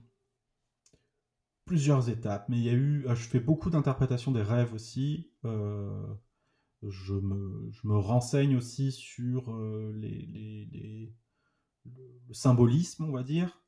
Euh, ça marche dans les deux sens, hein, le symbolisme. C'est-à-dire que dans un premier temps, on va pouvoir être en, mesure de, comprendre certains des, certaines choses qui se passent dans les rêves et pouvoir dire ah ouais ok je peux le relier à cette peur là d'accord? Et d'un autre côté on nourrit aussi son inconscient on lui donne un langage par lequel s'exprimer et petit à petit à travers ce double jeu on arrive à y voir plus clair et euh, là, je commence à avoir euh, euh, des, des, des, rêves. parfois, dans les méditations, j'ai carrément des, des états de, hypnotique, quoi, de, de vision, hein, où je suis pas, je, je, suis pas en train de dormir, je suis éveillé, et pourtant je suis pas vraiment éveillé non plus. Et, et, je fais des rêves qui commencent en fait à me rapprocher de quelque chose de très sombre dont j'ai peur. Et j'arrive pas. Je suis partagé entre l'envie d'aller voir et en même temps terrorisé et comme paralysé par, par ce truc-là et j'ai peur de ce que je vais y trouver en fait. Le premier déclic important, ça va être qu'il se passe une histoire dans mon cercle d'amis où il y aurait une personne. Euh, alors, il faut pas que j'en dise trop pour pas qu'on puisse reconnaître la personne. C'est ça qui est. Mais en gros, euh, il est question à un moment donné d'une personne qui euh, s'est avérée a été abusée sexuellement dans, son enfance. Et euh, une autre personne qui est qui se pose des questions sur cette, personne qui a été abusée, liste quelques, quelques symptômes, et je me dis, mais c'est bizarre, ça me ressemble. Et là, à un moment donné où on parle de cette personne, soudain, je vois une image dans ma tête. Et cette image, c'est une porte d'un bâtiment qui existe réellement. C'est pas une porte mystique, d'accord? C'est euh, une vraie porte. Et en même temps que je, que, que je vois cette porte, je me dis, mais je connais cette porte. Et pourtant, je la connais pas. Et du coup, un beau jour, je me dis, un, soir, parce que j'ai toujours été animé, je, veux comprendre quoi. Et euh, je me dis, ok, voilà ce qui va se passer. Je vais me mettre bien. Alors quand je dis je vais me mettre bien, euh, je me suis pris des verres de vodka et euh, ne faites pas ça à la maison les enfants. J'avais un peu de cocaïne, j'en ai pris. J'avais aussi de la weed. Je me suis fumé un, un, énorme pétard. Donc quand je dis je me mettre bien, en fait je voulais me mettre dans un état psychologique où j'allais pouvoir me retrousser les manches et partir à l'assaut, quoi. Et je me dis, c'est ce soir, je le fais, je vais ouvrir cette porte. Et donc, je me mets dans un état méditatif, je visualise la porte, je me mets en condition, je, là, je, comment dire, l'image s'enrichit. Et désolé, ça va être dur, hein Et donc, en plus de cette porte, je vois comme un, escalier extérieur. Je sais qu'il neige dehors et je descends cette porte et je l'ouvre.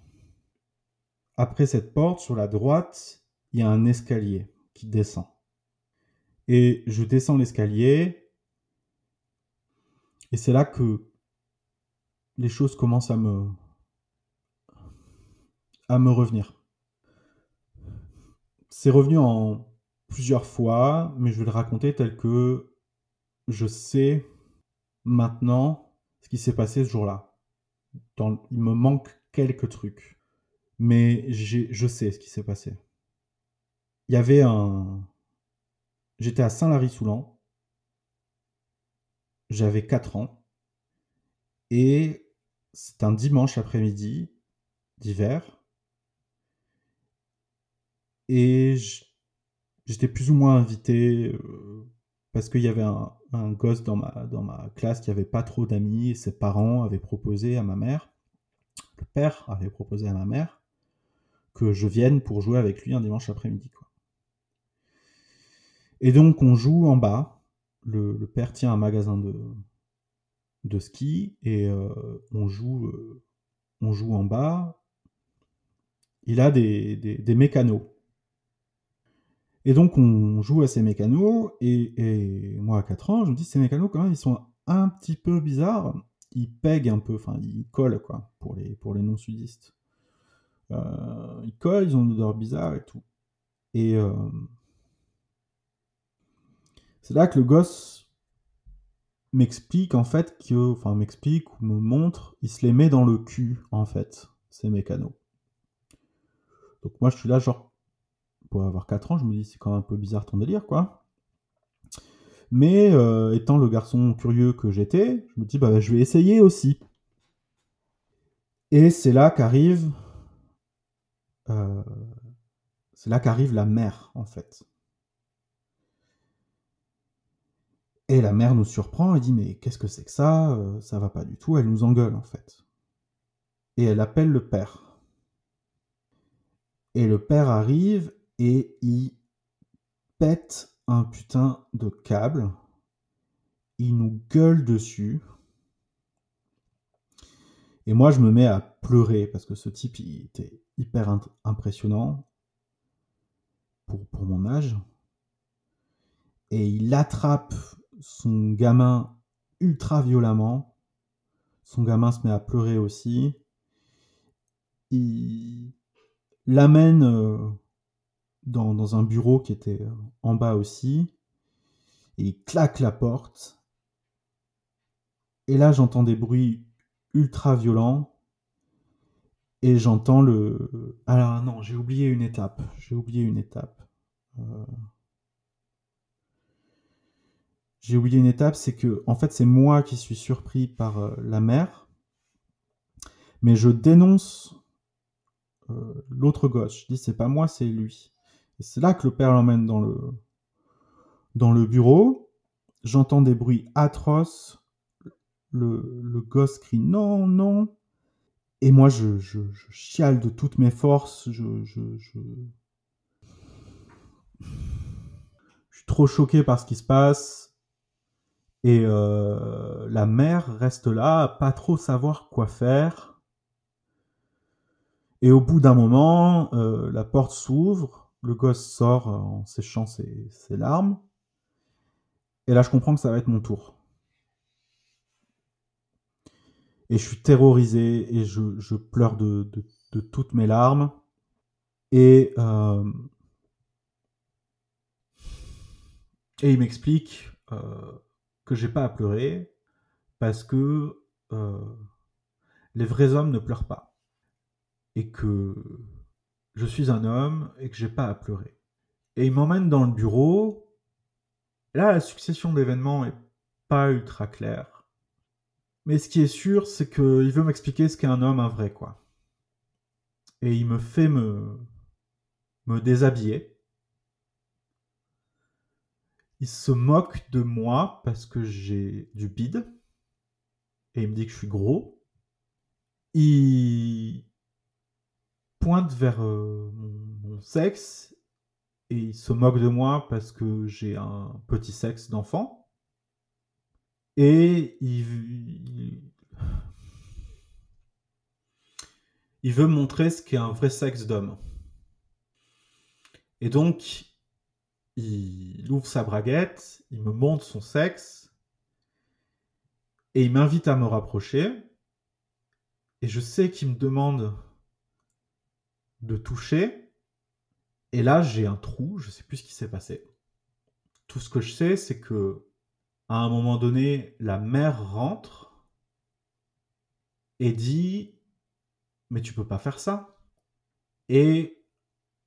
Mais elle se, elle se laisse quand même. Euh, elle, elle, se laisse quand même convaincre. Enfin, c'est très, très bizarre. Clairement, cette personne avait de l'emprise sur elle aussi, quoi. Et lui dit Non, mais. Non, on est entre hommes, ça te dérange pas, pas vrai. Il demande à. Toujours en se référant à cette masculinité, en disant Mais pas vrai que ça te dérange pas, mais en même temps, je sens le poids de son regard sur lui. Euh, je me sens forcé à dire que non, ça me dérange pas, alors que si, putain. Et elle euh, repart. Et là aussi, c'est flou. Je sais qu'il m'emmène. Je sais qu'il m'emmène voir une voiture et qu'il m'explique les... qui me met c'est là, c'est flou, j'ai pas assez de détails. Ça, j'aimerais, j'aimerais aller au fond de ce truc, mais j'ai encore peur de ce que je peux y trouver. J'ai peur de, de, maintenant que maintenant que je sais, j'ai, j'ai peur d'ajouter des détails qui sont pas réels, qui je, je sais plus. Mais je il me semble qu'il m'a mis derrière un volant de voiture et qui m'a expliqué que les vrais hommes, en gros, ça, conduit des grosses voitures, quoi. Et pareil, là j'ai un trou. J'oublie, j'ai oublié un passage aussi où pendant que le gosse est enfermé dans le bureau, la mère, parce que j'arrête pas de pleurer pour me consoler, me donne un gâteau, un bonbon, euh, ou un truc comme ça pour euh, me, pour me calmer, je me souviens, j'ai des images, je me souviens que la mer était rousse. Je me souviens euh, que mon puits était rouge. Je me souviens d'avoir senti son odeur. Je me,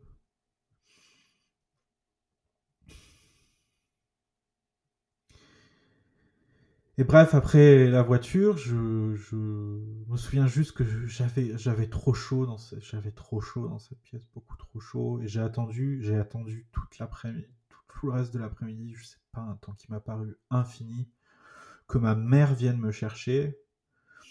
Je me souviens qu'il m'a dit de ne rien dire à ma mère, parce que tout ça, ça devait rester entre hommes. C'était une chose d'homme.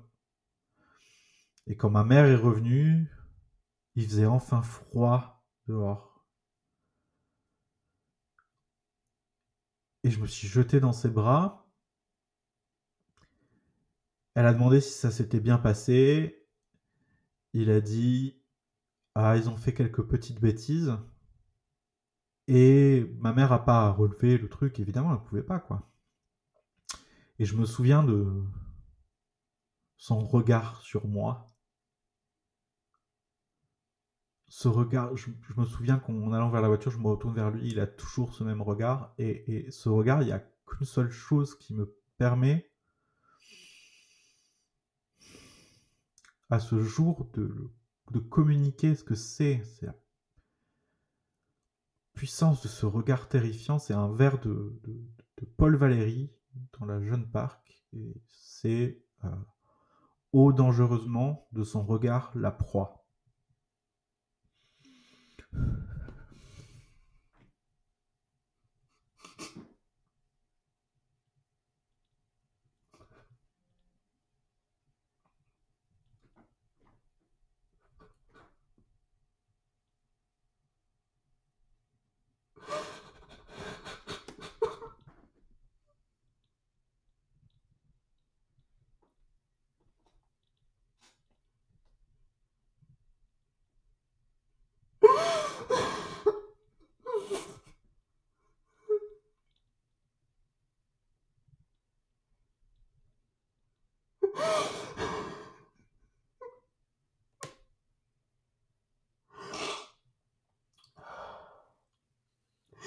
Je sens, toujours ce regard.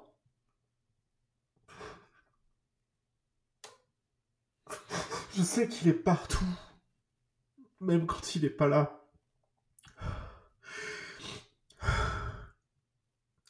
C'est rien c'est tellement c'est tellement insignifiant, c'est une après-midi. C'est juste rien dans le dans l'espace d'une vie et quelquefois je me dis mais Mathieu, il y a des gens qui se sont fait violer le cul tous les week-ends, quoi. Et toi, c'est. C'est juste ça. Mais ouais, mais. On choisit pas, quoi. Je sais qu'il y a une immense. Une immense et profonde colère au fond de moi et j'arrive pas à la ressentir.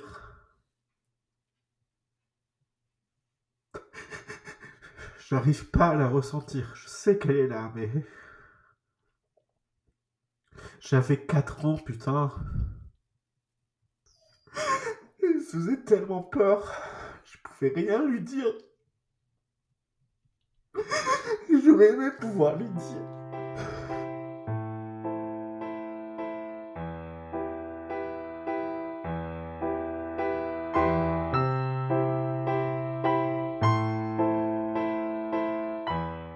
Noémie est une artiste libanaise qui a créé une œuvre pour l'aider à surmonter un traumatisme, celui de son combat contre le cancer. Elle a accepté de répondre à mes questions. Bonjour Noémie, Coucou Nico, merci d'accepter de répondre à mes questions. avec plaisir. Peux-tu te présenter s'il te plaît? Euh, je m'appelle Noémie, je suis une artiste libanaise qui est installée en France depuis 2018. Euh, j'ai souvent travaillé avec euh, d'autres artistes sur des affiches de films, j'ai fait de l'illustration, plein de choses, mais je fais principalement de la bande dessinée. Et je découvre aujourd'hui une passion particulière pour l'écriture. Donc euh, voilà. Ah, On va en parler sûrement. tu as sorti aux éditions Sarbacane de l'importance du poil de nez. Une BD qui raconte ton combat contre le cancer et le traumatisme qu'a été cette épreuve. Comment as-tu eu l'idée de faire cette BD Hmm, c'est vrai que faut y penser. En fait, euh, j'étais en master au Liban et euh, j'ai eu mon cancer dans une année de césure. Je devais aller à Berlin et j'ai commencé à apprendre l'allemand. ma vie devait prendre euh, une autre direction. Et lorsque j'ai commencé à me dire quel serait mon projet de fin d'études, j'ai pensé qu'il y avait une sorte de d'obligation. C'était de faire ce projet-là. En fait, quand j'ai guéri, j'avais un besoin énorme, c'était de raconter mon histoire. Je n'avais jamais, en tant qu'artiste, posé le regard sur moi avant ça. J'étais beaucoup plus orientée sur des choses externes. Et euh, cette BD m'a poussée à m'orienter vers moi, me regarder en tant qu'objet. Et euh, en fait, c'était vraiment un projet cathartique. Et en faisant ma, ma recherche, mon dossier pour euh, le présenter à mon jury, j'ai découvert un livre qui s'appelait The Wounded Storyteller. C'est un mec qui s'appelle Arthur Frank, qui l'a écrit en 95. Et en fait, dans ce livre, il a voulu expliquer que le patient euh, était un wounded storyteller. Donc c'était quelqu'un qui était blessé, qui avait une sorte de besoin de raconter une histoire, et plutôt son histoire. Il voulait shifter l'idée que la personne malade est une personne passive qui reçoit un traitement et la rendre active, qui raconte et qui est témoin d'une expérience. Et en faisant part de cette expérience, il y a une sorte de, d'obligation sociale un peu, une sorte de devoir envers les autres qui vivent la même chose. Parce que quand on vit des traitements, des fois, on a besoin de raconter au médecin ce qui s'est passé pour qu'il puisse ensuite euh, arranger le traitement, comprendre le traitement. Donc en fait, il y avait une sorte, d'un point de vue médical, d'obligation et aussi d'un point de vue social. Donc j'ai beaucoup aimé son idée et je suis partie de là. Et c'est pour ça que je n'ai pas omis les détails médicaux dans ma BD. Et j'ai parlé de ces choses-là parce que je trouvais qu'il y avait une importance. C'est des choses dont on ne parle pas. Et c'est là où on peut vraiment trouver un point commun avec les autres personnes qui souffrent du même mal. Donc voilà, c'est un peu comme ça que j'ai eu l'idée. Ok, et comment est-ce que tu as démarré? Qu'est-ce qui t'a poussé vraiment à, attaquer, le faire? Ce qui m'a vraiment poussé à le faire, c'était euh, une envie très thérapeutique. Et euh, j'en parlais avec mon psy à l'époque, j'étais en pleine thérapie. Et je sentais que si je ne faisais pas ce livre, je ne guérirais pas. Et en fait, c'est drôle, la chimio, c'est ils disent qu'après 5 ans, tu as encore les effets secondaires de la chimio. Et moi, j'ai senti que durant ces 5 ans, la maladie était encore en moi et qu'une des étapes à faire, c'est de sortir une partie avec cette BD, qui m'a pris 4 ans de travail, que j'ai fini justement après ces 5 ans. Ok. Est-ce que tu peux nous parler justement des conséquences directes euh, dans ta vie, euh, des différentes étapes de création de cette BD Oui. Euh, c'est marrant parce que quand je l'ai commencé en projet de master, ma prof m'avait dit T'as que 4 mois et tout, donc euh, j'ai dû enlever toutes les parties qui m'intéressaient et faire un petit truc condensé qui, qui était de 80 pages. Ceux qui voient la BD maintenant réalisent qu'elle est de 240 pages et qu'elle n'a rien à voir avec mon premier projet. Et c'est la version qu'on voit dont tu, dont tu, parles à la fin de la BD Oui, exactement. C'est celle, que j'ai montrée à ma famille. Et euh, en fait, je l'ai faite vite, mais j'avais besoin. Après, quand quelqu'un dans mon jury, un mec qui s'appelle Christophe Dabic, qui est un auteur euh, serbe euh, et français, il m'a dit Noémie, en voilà un éditeur. C'est ça qui m'a poussé à la refaire, parce que pour moi, le besoin d'expression était sorti. Quand il m'a dit refais-la, tu pourras l'éditer en France, en voilà un éditeur, ne laisse pas ce projet tomber, ça m'a motivée. Ensuite, quand j'ai été prise à Angoulême pour ce projet et que j'ai eu une bourse à la maison des auteurs, ça m'a encore motivée. Et puis quand j'étais là-bas, j'ai vu des auteurs, des gens très talentueux que j'admirais. Ça m'a, ça m'a impressionné ça m'a poussé à, à, hausser le niveau encore plus. C'était une autre motivation. Finalement, quand j'ai trouvé mon éditeur et que j'ai signé, on a retravaillé la BD. Donc en fait, il y a eu tellement de travail dessus. Ça a pris quatre ans. Donc pour le coup, ce petit besoin est devenu un projet. Au début, c'était un besoin d'expression personnelle. Après, c'est devenu raconter aux autres. Donc ça prend une autre dimension. C'est un peu ça. Et quand tu as fini, on va dire, la version définitive, comment est-ce que tu t'es senti, toi, par rapport à toi et par rapport aux autres? Intéressant. Hmm. Tu sais, j'ai senti que c'était une gestation longue et que je n'ai vraiment ressenti que lorsque j'ai reçu la version imprimée et que je l'ai touchée. Quand je l'ai touché, j'ai chialé, c'était vraiment drôle, j'ai pleuré comme un bébé, j'ai reçu un carton comme ça dans mon salon. Je tournais autour, est-ce que je l'ouvre C'était vraiment très étrange. Et en fait, quand je l'ai touchée, je l'ai vue j'ai vu qu'elle était belle et que ma maison d'édition a fait un super beau travail. J'étais genre, mais putain, ils sont forts. Parce que quand moi j'ai fait la première, c'était pas beau comme ça. genre, c'est un vrai livre qui va être en librairie. Après, quand je l'ai vu en librairie, c'était très émouvant, mais je me suis sentie libérée. Après, j'ai senti que ma vie ne m'appartenait plus. C'est quelque chose d'intéressant parce que quand on partage une vie personnelle, non seulement elle nous appartient plus, après, il y a aussi les gens qui se l'approprient. Donc finalement, il y aura aussi des gens qui peuvent interpréter ma vie. Euh, je vais apparaître en tant que personnage pour des gens. Et bien sûr, c'est une BD authentique qui raconte mon vécu, mais il y a sûrement des choses que je n'ai pas dit. Ça fait que les gens ont une petite version de moi, même si c'est très intime et très cru. Donc ça change mon rapport aux autres. Tu l'avais pas vu venir, ça? Non. Ça, je l'ai senti le du moment où je commençais à recevoir des messages de gens qui me parlaient de moi. Et ils me disaient, on sent qu'on te connaît. J'étais genre, ah ouais, même moi, ça me fait bizarre quand même, je te connais pas, qui es-tu? C'est drôle. je veux bien croire. c'est peut-être parce que je suis imprégné par le trauma en ce moment, mais j'ai eu l'impression en te lisant que le plus dur est survenu après la rémission. Il apparaît alors que ta souffrance psychologique a été plus compliquée à surmonter que la douleur physique. Parce que la seconde est logique, peut-être, explicable. Tu as guéri, et pourtant tu souffres encore d'un mal irrationnel, difficile à concevoir. Et dans le fond, est-ce pour clarifier ça tu as fait ce livre? Je, je vais te dire ce que j'ai senti en fait. Quand j'étais malade, mon but c'était de survivre. Donc j'avais un truc très simple, c'est Maintenant, je dois tout faire pour être bien. J'avais pas un besoin d'expression, j'avais pas un besoin de lecture, j'avais un besoin de rire. Je me suis isolée de toute activité intellectuelle et culturelle. Je me suis limite isolée de l'écriture, sauf pour des moments où j'ai eu besoin d'écrire dans mes journaux, mais je n'ai pas fait une écriture régulière. Non, je me suis coupée de ce que je ressentais parce que j'avais besoin de survivre. Du moment où mon corps était rétabli, j'ai octroyé à ces sentiments que j'ai refoulés de ressortir. Donc en fait, c'est comme si on te dit, Là, tu es en train de courir et il y a quelqu'un qui veut te faire du mal.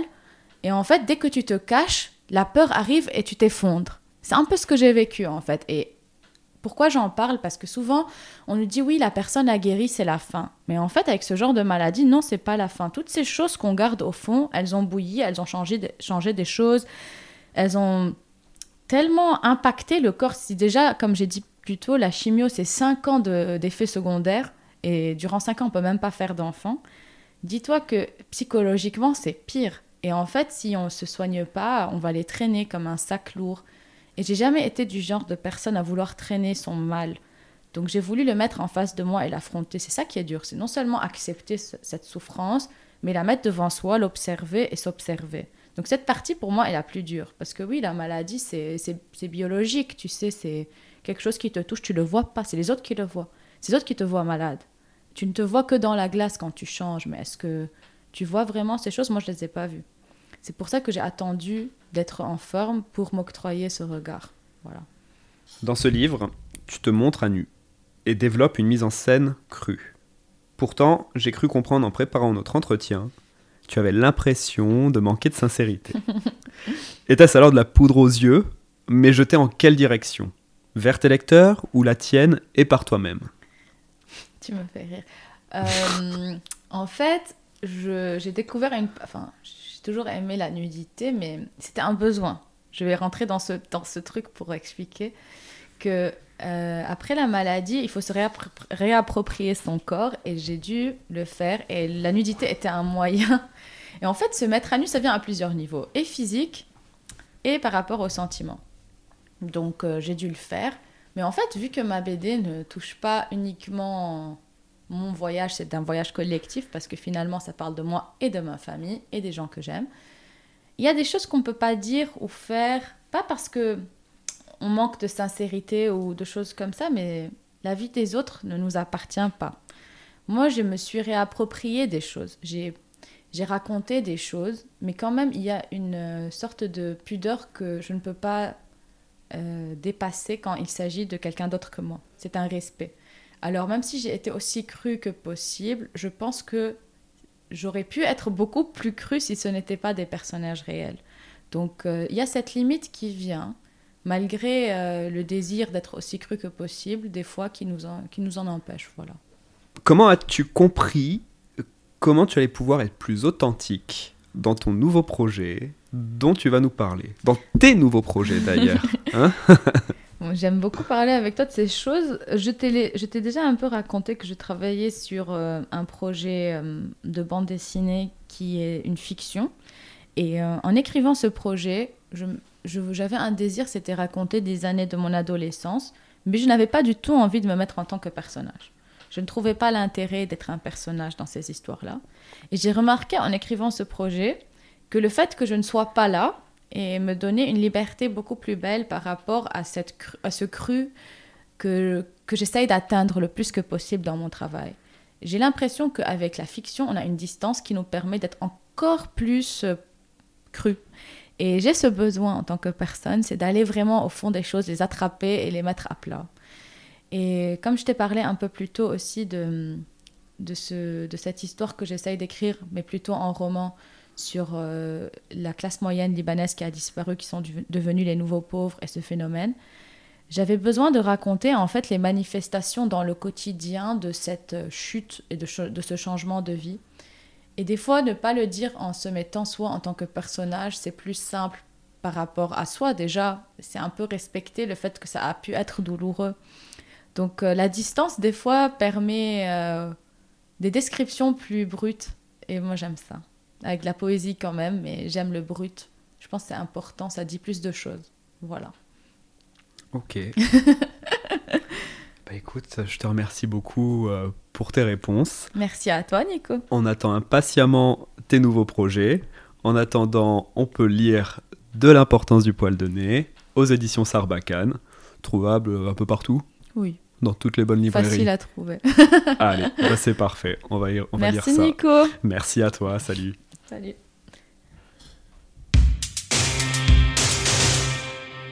Premier soir, on m'est revenu ce souvenir, il n'y avait pas tout. Et je me souviens de dire aujourd'hui, je raconte ça à l'état dans lequel je suis, même à la fin. Il est déjà atténué parce que c'est la, je crois que c'est la quatrième fois que je raconte ça. Et d'après ce que j'ai compris, plus on le raconte, moins c'est puissant. Le premier soir où je me suis souvenu de ça, je me souviens d'avoir regardé mes mains et j'avais des mains d'enfant. Et j'ai regardé autour de moi et mon salon était gigantesque, c'était plus mon salon. J'étais là-bas. J'étais ce jour-là.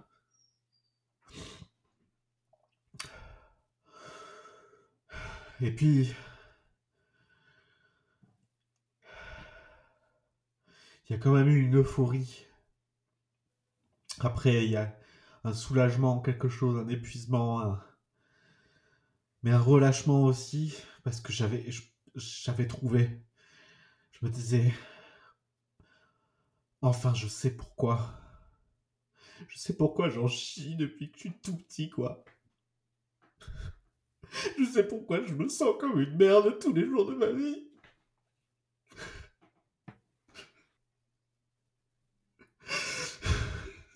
De ma faute en fait.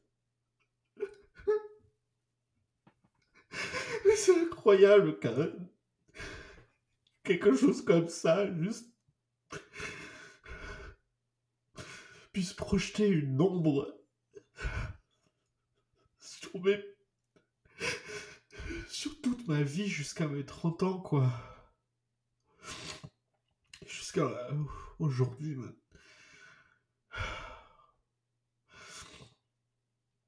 Et euh, dans les semaines qui ont suivi, je suis retourné dans ce souvenir parce que j'avais besoin de plus de réponses. C'est là que d'autres moments me sont revenus. Et petit à petit, parce que voilà, ça s'est passé c'était en, en 2017. Et il y a une longue période de digestion de ce truc. Et petit à petit, on relie les points. On se dit, ok, j'avais peur des escalators. C'est cet escalier qui descend. J'ai toujours été terrorisé par le ski, j'ai oublié d'en parler. Ok, il tenait un magasin de ski. je mange quand je mange comme un trou quand ça va pas bien. Ok, c'est ce, ce gâteau qu'elle m'a donné pour me consoler. Je fais des crises d'angoisse quand on passe un savon et que je suis enfermé dans un bureau. C'est parce que c'est, ce qui m'est arrivé. Et j'arrive pas, j'ai, j'ai toujours l'impression, quel que soit le poids que je fais, d'être toujours gros. C'est parce qu'il, c'est parce qu'il s'est moqué de moi. Il m'a dit, c'est pour ça. J'aimerais dire que maintenant tout va mieux parce que j'ai compris. Mais ça suffit pas en fait. Ça suffit pas. Parce que c'est toujours là. Parce que c'est toujours là et que la dernière fois que j'ai fait une crise d'angoisse, euh, c'était j'avais 30 ans et c'était dans le bureau de ma supérieure à mon, à mon taf quoi. Et voilà, j'ai fait une crise d'angoisse comme une merde à 30 ans. Juste pour, ce, pour cet après-midi-là.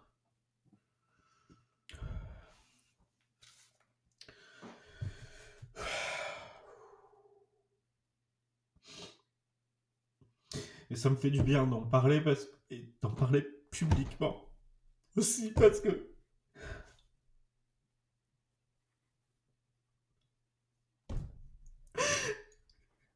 d'un moment j'en ai marre de souffrir dans mon coin. J'ai envie que les gens sachent.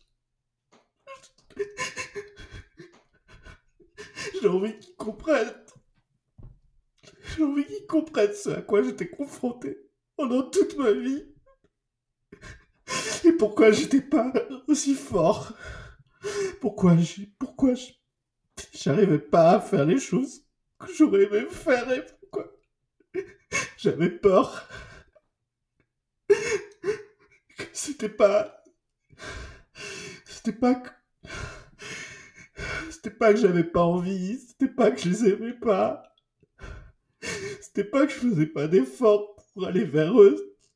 C'est juste que c'était trop fort pour moi.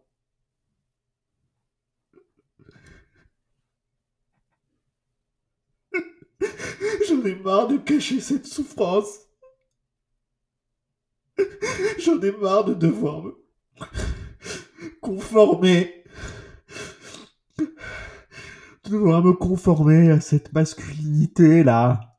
Ça me casse les couilles, putain.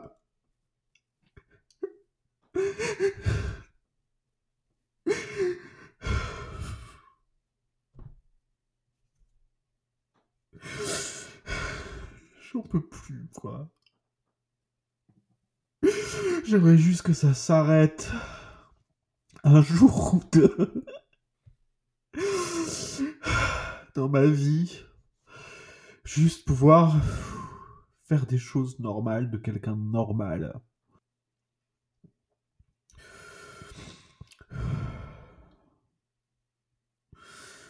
J'aimerais pouvoir aussi m'autoriser à être en colère. J'aimerais cette culpabilité que je ressens dans chaque chose que je fais de ma vie, où je suis jamais assez fort à mes yeux de moi-même, de me dire que ah ouais mais c'est déjà pas mal. T'es- T'es sorti pour aller faire les courses aujourd'hui, Mathieu. Il y a toujours ce truc où je me dis mais c'est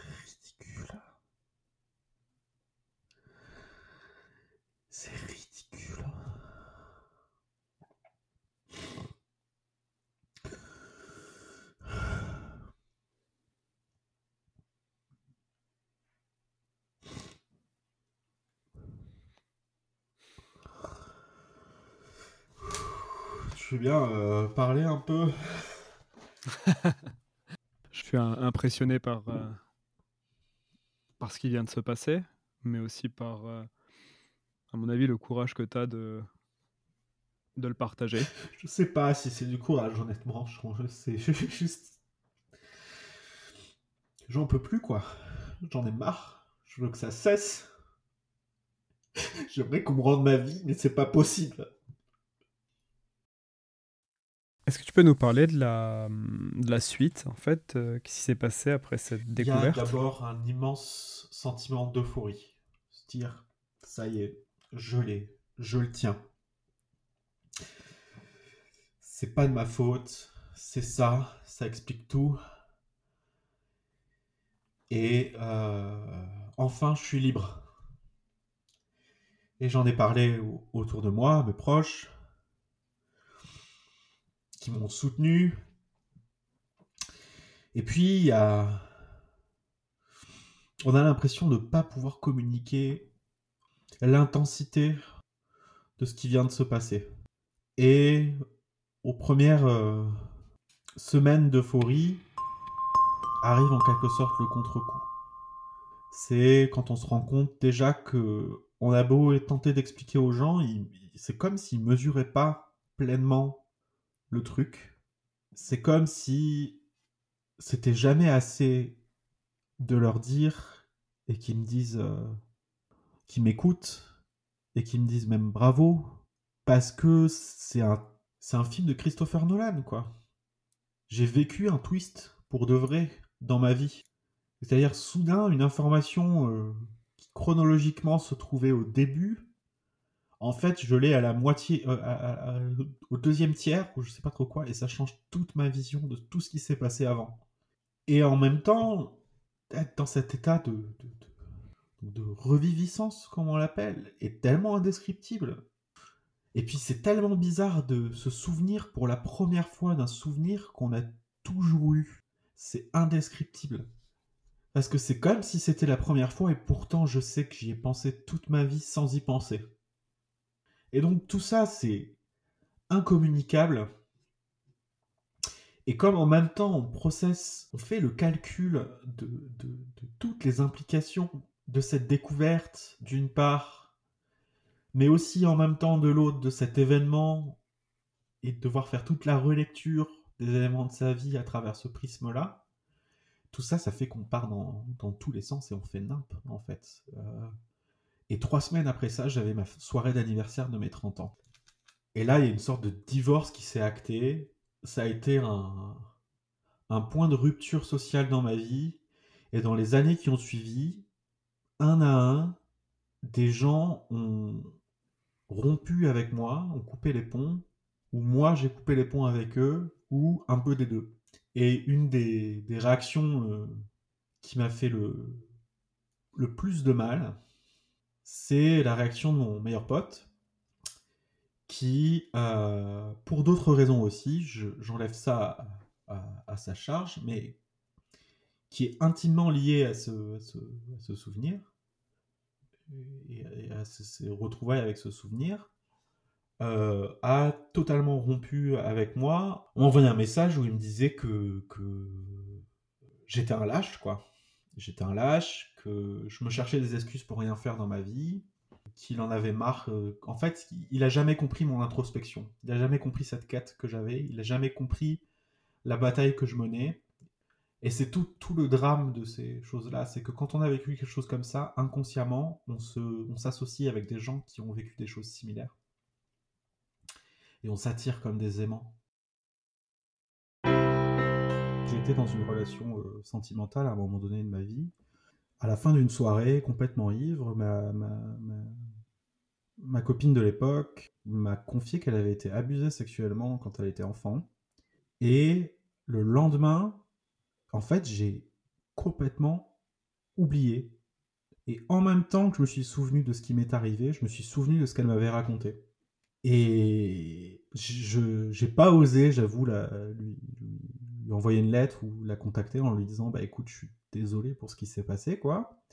Parce que je sais pas trop, que j'ai pas forcément envie de remuer la merde, hein, pour, pour faire court. Mais, mais je trouve ça assez incroyable. euh, ça me fait m'interroger, je me dis, c'est la puissance de cette amnésie traumatique, quoi. C'est d'occulter non seulement ce qui m'est arrivé, mais aussi tout ce qui pourrait euh, s'en rapprocher et euh, réveiller le, monstre qui dort, en fait.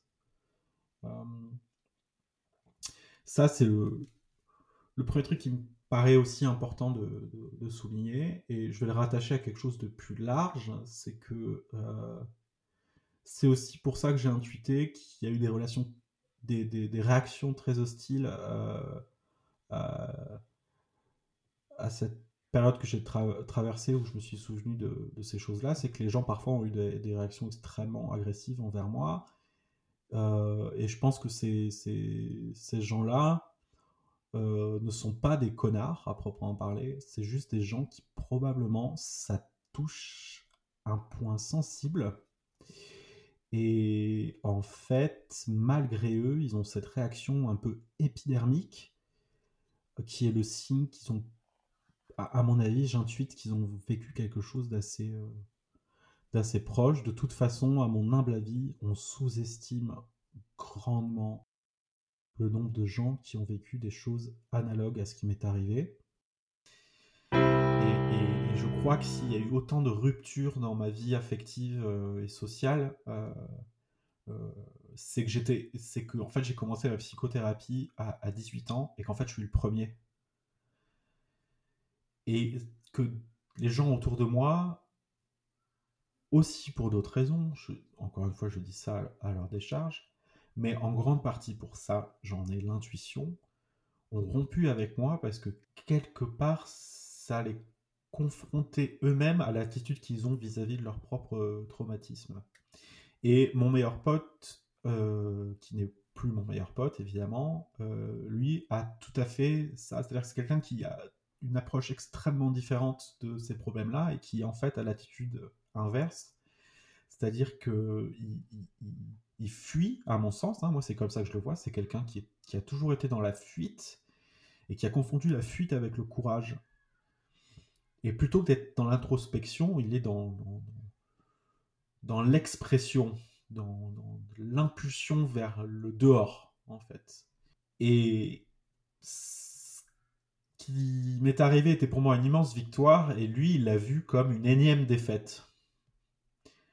Comme, euh, finalement, encore une fois, tu vas chercher en toi euh, la raison de tes problèmes, alors qu'il suffit juste de te sortir les doigts du cul et, d'aller dans le monde et de te lancer, euh, euh, de te jeter dans l'extérieur. C'est juste comme ça que je le comprends avec le recul, mais c'est sûr que toutes ces ruptures,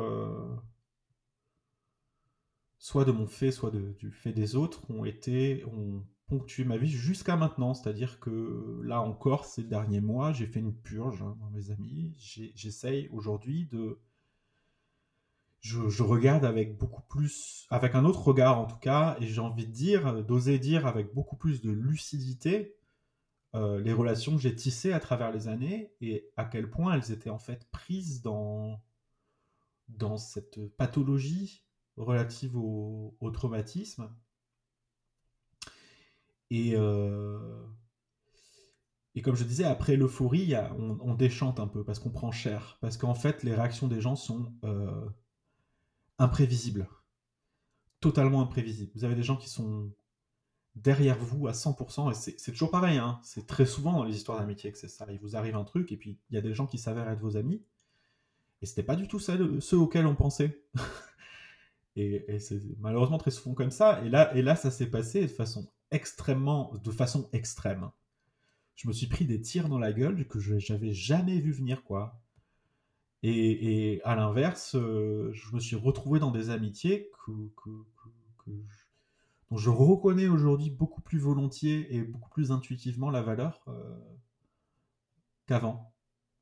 Ça, et à travers la relecture, en fait, je vois beaucoup plus clairement aujourd'hui que qu'à travers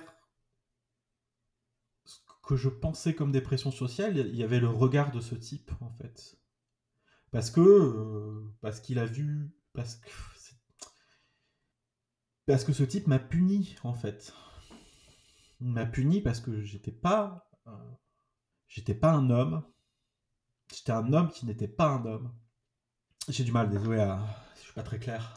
C'est compliqué.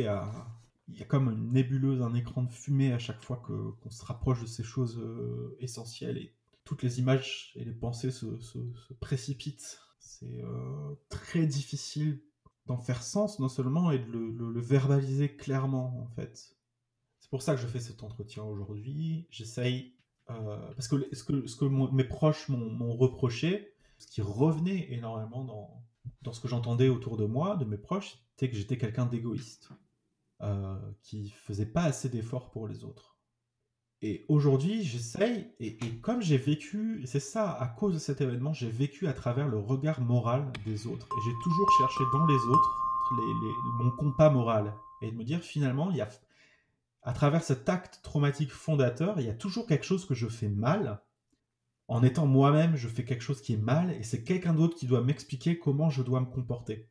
Je suis toujours laissé un peu faire dans cet esprit-là, à me dire, mais finalement, ah, quand, mes proches me disaient euh, non mais ça euh, t'as merdé là-dessus euh, faut toujours pas faire comme ça. T'as pensé qu'à ta gueule en faisant ça euh, c'est pas bien ce que t'as fait t'es un égoïste et je disais ah mais oui c'est probablement vrai et en fait maintenant j'essaye d'avoir ce, truc de, de, dire non en fait je, de, penser mon compas moral par moi-même de me dire non ce que, je fais c'est qui je suis et c'est juste et évidemment de leur côté je pense qu'il y a aussi, j'avais nourri des relations malsaines avec des gens qui inconsciemment en fait sont manipulateurs et ont prise sur moi. Mais aussi, j'ai joué leur jeu parce que j'étais dans ce délire de euh, je dois cacher mes faiblesses. euh, et comme je cachais mes faiblesses, les gens ne pouvaient pas percevoir les efforts que je faisais pour aller vers eux, en fait. Et c'est ça le piège que je me suis tissé moi-même les gens ne peuvent pas comprendre ce que ça me coûtait d'aller à leur anniversaire et l'effort que je faisais pour être présent euh, pendant ces célébrations-là. Parce que j'ai toujours masqué cet aspect-là de moi, parce que j'ai toujours voulu masquer que je luttais en permanence en fait. Bah, Forcément, à force d'apprendre toute ta vie à dissimuler, t'es devenu bon. C'est ça.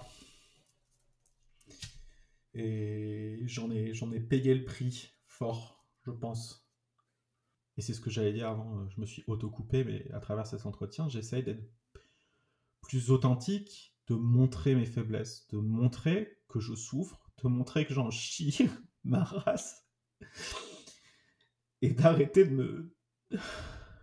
d'arrêter de cacher cette part-là de moi, en fait d'arrêter d'essayer de la dissimuler ou de, de, de, mettre des écrans de fumée. euh, les écrans de fumée classiques, c'est euh,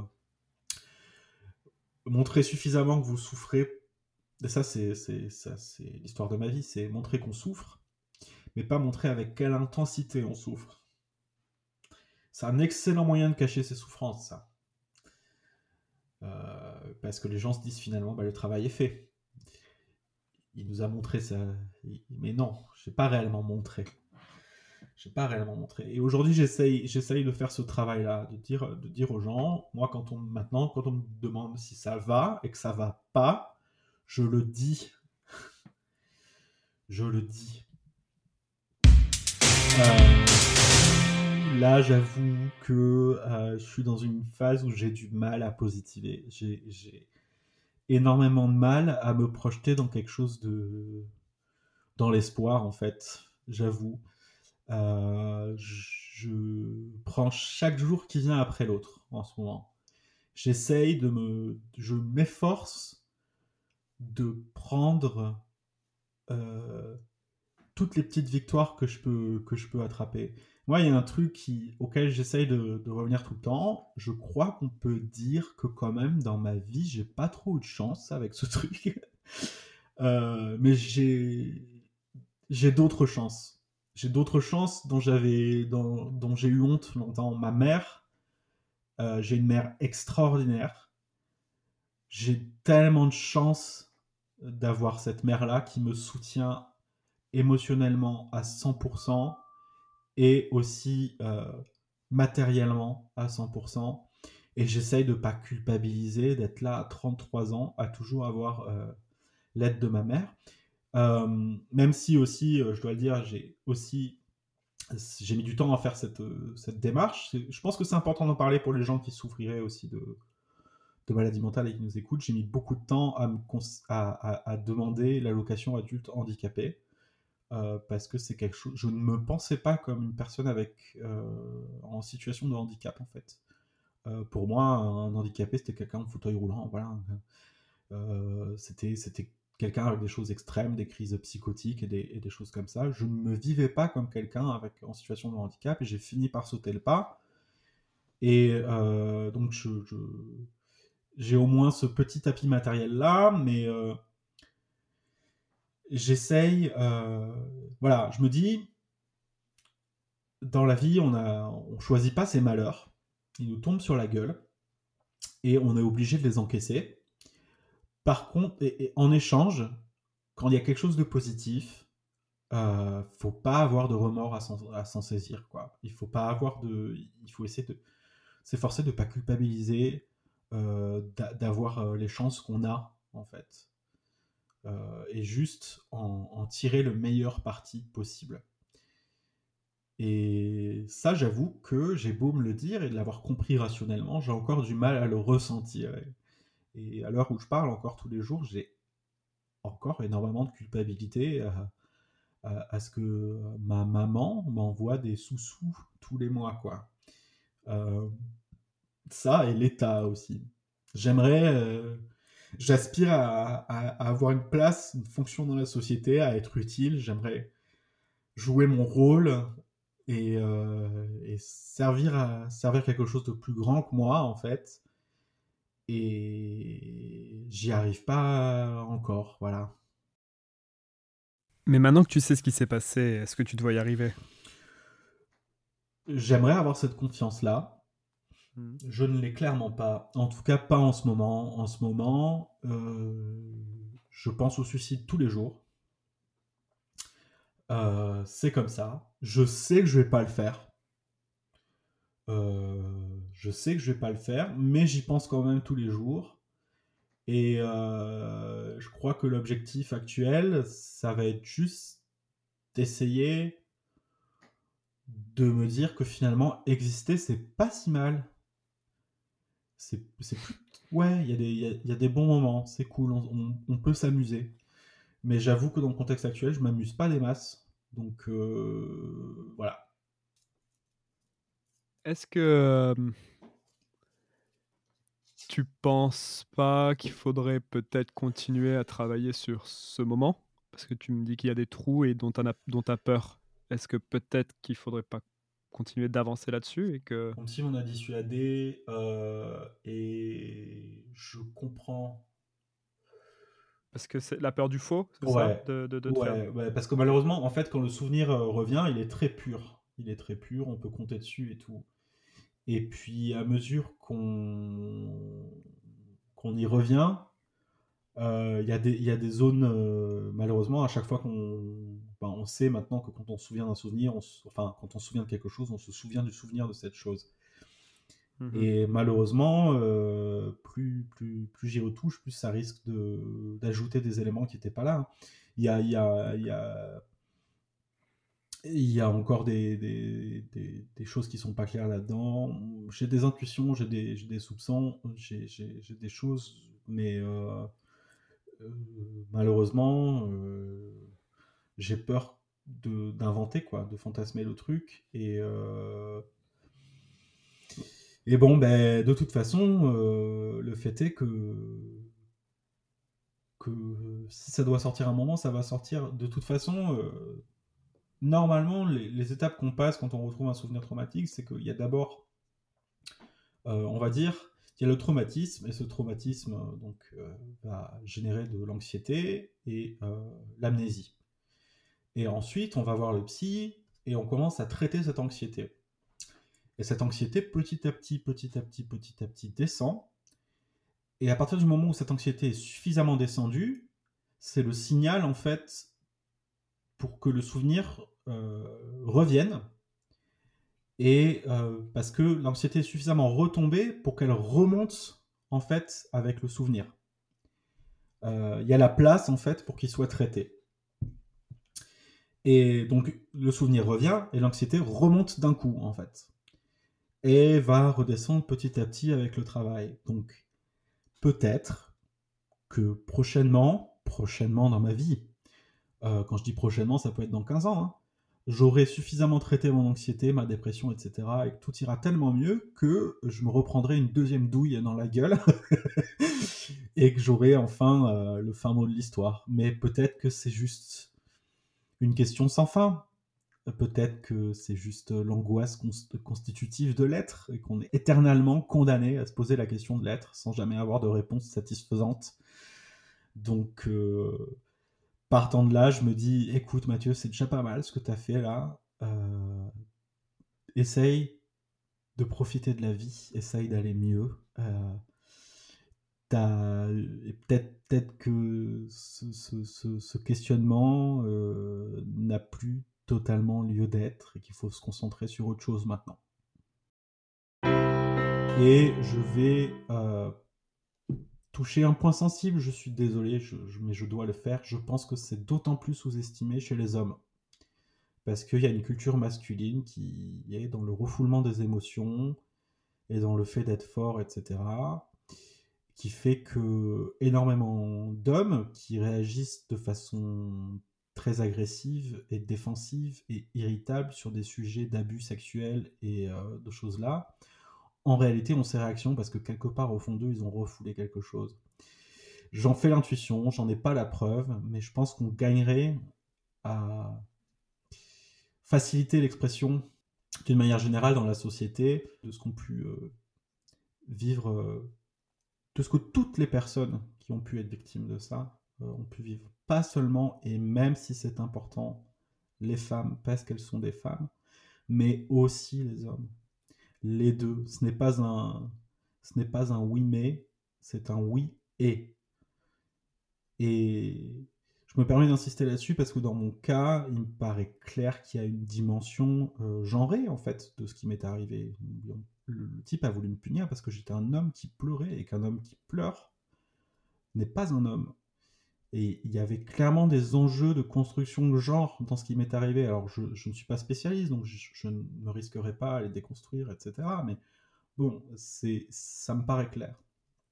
On va revenir euh, très en arrière euh, sur, sur mon contexte euh, social et sur le fait que j'ai jamais connu mon père. Ça a évidemment joué un rôle dans cette histoire parce que c'était un homme qui me disait que ça devait rester entre hommes. Et comme à l'époque, j'étais d'ailleurs pas proche de mon, grand-père, même géographiquement, ben en fait, j'avais aucun homme à qui en parler. Euh, je ne pouvais pas, euh, je ne pouvais pas confier ça à, quelqu'un d'autre en qui j'avais confiance. Ben, je crois qu'on a fait le tour. Euh, mhm. Je voulais te dire merci surtout à toi vraiment, sincèrement, de me donner euh, l'opportunité de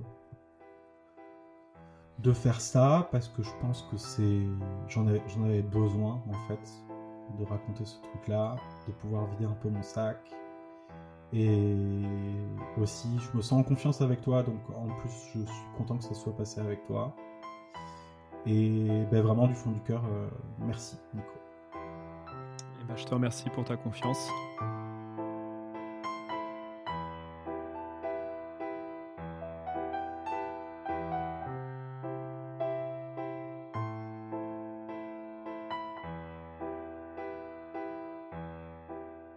Pour nous aider à comprendre les mécanismes de la mémoire traumatique, Géraldine Tapia, docteur et maître de conférences en psychologie clinique à la faculté de psychologie de l'Université de Bordeaux, a accepté de répondre à mes questions.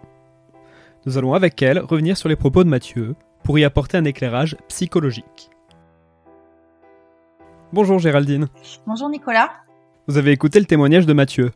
Et avant de revenir sur les mécanismes de la mémoire traumatique, que nous allons tâcher de comprendre grâce à vous, avez-vous une observation, disons générale, à faire sur les propos tenus dans cet entretien? Euh, oui, c'est des propos euh, qui sont euh, très intéressants parce qu'ils illustrent vraiment bien certaines choses dont on va parler maintenant. Et puis c'est aussi toujours euh, assez euh, poignant d'entendre voilà des témoignages comme ça très euh, très autobiographiques d'une histoire qui est qui est racontée. C'est avant tout une personne qui se raconte et ça c'est c'est voilà c'est toujours des témoignages très poignants et puis très touchants aussi. donc voilà, je, je, je, suis ravie de pouvoir un peu contribuer avec des éclairages un petit peu plus psychologiques sur ce récit qu'a pu nous confier, a eu le courage de nous confier Mathieu. Voilà. Et puis c'est tellement bizarre de se souvenir pour la première fois d'un souvenir qu'on a toujours eu. Bon, qu'est-ce que c'est que ça? Pourquoi est-ce que le cerveau cache un souvenir? C'est quoi ce mécanisme? Alors euh, ici, on parle d'un mécanisme qui s'appelle euh, le phénomène de dissociation. C'est des mécanismes complexes, cérébro-complexes, qui euh, isolent tout un ensemble de contenus, donc qui sont généralement des, souvenirs, des pensées, des images, des émotions du reste de la personne. Pour autant, euh, ces contenus restent néanmoins euh, sensibles à des déclencheurs euh, qui peuvent prendre la forme de stimuli internes ou externes, qui ressemblent de près ou de loin à l'événement traumatique et qui vont en fait faire ressurgir avec la même vivacité euh, initiale le souvenir euh, traumatique. Donc c'est un peu dans l'extrait que vous avez écouté précédemment, c'est exactement ce qui se passe quand Mathieu décrit cette crise d'angoisse dans euh, le bureau de la CPE. Eh bien, parce que le contexte en fait euh, s'y prête, c'est-à-dire que ben, le lieu, comme il le raconte, euh, est très ressemblant avec le contexte d'élaboration et de son souvenir traumatique. Eh bien, à ce moment-là, il va avoir des contextes favorables pour ressurgir de manière inattendue, hein, euh, on dit de manière intrusive, euh, dans la, sphère cognitive de Mathieu sous forme euh, d'une émotion qui va le dépasser, parce que, eh bien, comme je le disais, le, le souvenir ressurgit avec la même vivacité initiale, sans qu'il ait pu être justement ben, digéré par du temps qui aurait été passé, par voilà d'autres mécanismes cérébraux qui auraient euh, permis de, l'atténuer euh, durant euh, toutes ces années. C'est un peu la même idée quand Mathieu nous raconte ce témoignage sur les escalators qui descendent. Euh, et il sait pas pourquoi il a peur de ça. Euh, en fait, il y a une structure qui est très importante dans le cerveau euh, qui s'appelle l'amygdale. Donc ça n'a rien à voir avec celles qui sont au fond de la gorge. Hein. c'est une structure cérébrale amygdalienne qui est complètement impliquée dans le phénomène du conditionnement par la peur. C'est-à-dire que euh, quand vous apprenez pour la première fois à avoir peur de quelque chose, eh bien c'est l'amygdale qui va vous apprendre euh, et qui va vous permettre de réagir efficacement vis-à-vis euh, de, ce, de ce stimulus. Alors elle est, elle est très pratique cette amygdale, mais elle dans son dans son fonctionnement, eh bien elle a stocké l'escalier qui descendait à cette pièce dans laquelle tout s'est produit comme quelque chose de très très anxiogène et elle a pas la possibilité par contre de, de de contextualiser beaucoup, c'est-à-dire que pour elle, un escalier, un escalator, c'est des trucs qui descendent, c'est exactement la même chose. Et donc Mathieu se retrouve en fait à avoir peur de quelque chose pour lequel, pour autant, il n'arrive pas à, à, associer un souvenir parce que cette amygdale, lors de la dissociation, elle a été déconnectée du reste du fonctionnement du cerveau. Elle a été euh, un peu comme dans un court-circuit, vous savez, euh, quand on est confronté à un événement traumatique comme l'a été Mathieu, eh bien, c'est un peu comme s'il y avait un court-circuit. C'est-à-dire que, euh, en fait, cet événement traumatique, quand Mathieu l'a vécu, il y a eu tellement de stress, euh, c'était tellement un caractère exceptionnel, une, une, une, situation qui dépassait vraiment ses, ses ressources euh, en termes de, de, faire face, que euh, son amygdale s'est emballée et le cerveau, l'organisme, a réagi de manière tout à fait adaptée en euh, coupant l'amygdale du reste du cerveau. C'est un peu comme un court-circuit, c'est-à-dire que quand la maison va en prendre feu, mais avant, avant qu'elle prenne feu, on, court-circuite ça. Et l'amygdale, eh bien, l'organisme a fait la même chose, il a court-circuité l'amygdale, ce qui est très bien joué parce que ben, on peut mourir de peur. Hein, c'est, ça arrive, ça s'appelle la crise cardiaque. Et donc, cette amygdale, elle, elle, a été très adaptée en évitant à ce petit Mathieu de mourir de peur. Mais par contre, la, la réaction qui suit est pas adaptée dans le sens où ben, le souvenir est donc stocké dans un endroit qui n'est plus connecté au reste de la personne. Et pour autant, il peut ressurgir euh, dans euh, le présent de Mathieu et donc dans toute sa vie euh, subséquente à cet événement, sous forme comme ça d'espèces de, bombes en fait qui ont été déclenchées par des stimuli qui ont été comme ça un peu sauvagement associé à cet événement par l'amygdale et qui, je vous l'ai dit tout à l'heure, ressemble de près ou de loin à l'événement traumatique, mais ça peut être des fois des stimuli, ça peut être des odeurs, ça peut être des images, des couleurs. C'est des, choses qui sont très sensorielles et qui peuvent, je vous l'ai dit, hein, déclencher vraiment le souvenir avec la même force euh, qu'il a été enregistré. Donc c'est ce qu'on appelle vraiment cette mémoire traumatique, euh, c'est-à-dire une mémoire non intégrée dans la mémoire autobiographique, c'est-à-dire la mémoire que l'on a de nos événements passés. Hein, euh, si on se souvient de notre mariage, de la première fois où, on a embrassé notre premier copain notre première copine, quand on a passé notre bac, notre permis de conduire, tout ça, c'est stocké dans la mémoire autobiographique, hein, qui a un double stock, encodage avec l'hippocampe, qui est vraiment la bibliothèque des souvenirs. Et euh, ça, c'est la mémoire autobiographique épisodique normale. Euh, le souvenir traumatique ne fait pas partie de cette mémoire autobiographique épisodique à cause justement de, ce court-circuit qui a donc chanté l'amygdale et qui a donc euh, enregistré ce souvenir traumatique dans un endroit qui n'est plus connecté avec le reste de la personnalité. c'est incroyable que quelque chose comme ça juste puisse projeter une ombre sur toute ma vie jusqu'à mes 30 ans, quoi. Que peut-on dire de l'influence de l'âge de la victime sur les répercussions du trauma? Elle est importante, cette influence de l'âge. Plus l'événement a lieu tôt, c'est-à-dire plus il est vécu précocement dans la vie de la victime, et plus les répercussions sont lourdes. Euh, donc, euh, euh, c'est pas incroyable, comme le dit Mathieu, en fait, que ça ait des répercussions. C'est complètement normal. Euh, en fait, il faut savoir que le, les enfants sont, le cerveau des enfants est, beaucoup moins mature que celui des adultes. Bien sûr, il est, en construction, surtout le, le, le 0-5 ans, où en fait, euh, ça va être beaucoup plus difficile pour eux pour surmonter les adversités. Et les traumatismes qu'ils pourraient rencontrer parce que le cerveau n'est pas équipé pour faire face à ces événements-là. Euh, nous, adultes, nous avons euh, des structures cérébrales, notamment des structures corticales, frontales, qui nous permettent d'intégrer euh, les événements adverses que l'on rencontre dans notre vie, de les atténuer, de les moduler. Or, les enfants, en fait, ils n'ont pas cette structure cérébrale qui est mature à, cet âge-là. Et donc, en fait, eux, quand ils vivent un événement traumatique, ils le vivent avec une puissance qui est très, très forte. C'est un petit peu le cas des, enfants qui sont victimes de violences conjugales. Ils ont l'impression potentiellement que l'un des deux parents, quand ils s'insultent ou qu'ils se frappent, ils peuvent vraiment mourir. Et eux aussi peuvent peut-être mourir derrière. Et ça, c'est quelque chose, nous, on peut rationaliser en tant qu'adultes. Le cerveau des enfants ne leur permet pas d'effectuer cette rationalisation parce que cette, structure cérébrale frontale n'est pas euh, suffisamment mature pour le permettre. Et le deuxième phénomène qui est important à comprendre, c'est que tout ce stress, ce, cet événement exceptionnel qui dépasse en fait c'est ce qu'on a l'habitude de rencontrer dans, nos journées quotidiennes, hein, euh, eh bien tout ce stress est très très nocif pour les structures cérébrales, notamment pour, pour l'hippocampe dont j'ai déjà parlé euh, tout à l'heure et le cortex frontal, qui sont justement deux structures qui peuvent moduler les réponses amygdaliennes. Et en fait, le fait d'avoir tout ce stress qui arrive sur l'hippocampe et le cortex, eh bien va vraiment atteindre de manière euh, plus ou moins forte, mais de manière euh, irréversible, même s'il y a quand même beaucoup de flexibilité neuronale à cet âge-là. En tout cas, quand il y a des expositions prolongées de stress, elles atteignent fortement et durablement ces structures qui sont justement impliquées pour diminuer la réponse au stress. Et donc, ça veut dire que ça crée une véritable vulnérabilité pour euh, les événements euh, stressants subséquents que ces jeunes enfants euh, exposés au trauma vont vivre, ben parce qu'ils seront tout simplement plus vulnérables en fait, plus sensibles. Ça va sensibiliser leur système de réponse au stress, aux événements stressants subséquents qu'ils pourront vivre. Donc, ce sont des véritables facteurs de vulnérabilité pour la vie entière vis-à-vis de l'émergence ben, de, de faiblesse, de vulnérabilité ou de troubles mentaux. D'accord, c'est en ça vraiment que euh, le trauma peut avoir euh, des répercussions sur l'avenir en provoquant des maladies mentales. Euh, tout à fait.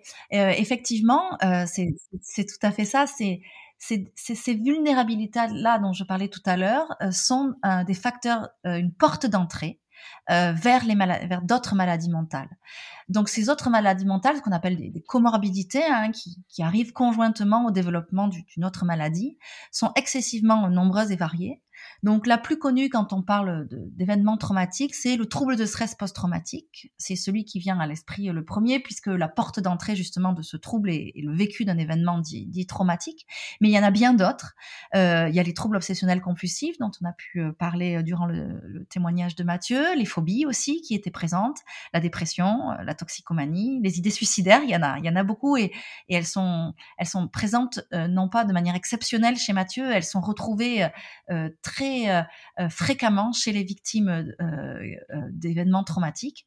Et bien sûr, tout ce qui relève des troubles anxieux, comme on a, déjà dit, hein, les, phobies, mais aussi des troubles de l'identité, on, en parlera sûrement plus tard. donc tout ça, c'est des, des, comorbidités qui sont très communes à, associées au vécu d'un événement traumatique et qui émergent de manière conjointe avec le développement d'un trouble de stress post-traumatique. Donc c'est un trouble très comorbide et ça complique les prises en charge d'autant plus bah, parce qu'on sait que bah, plus les personnes euh, cumulent euh, de pathologies et plus euh, les prises en charge sont complexes.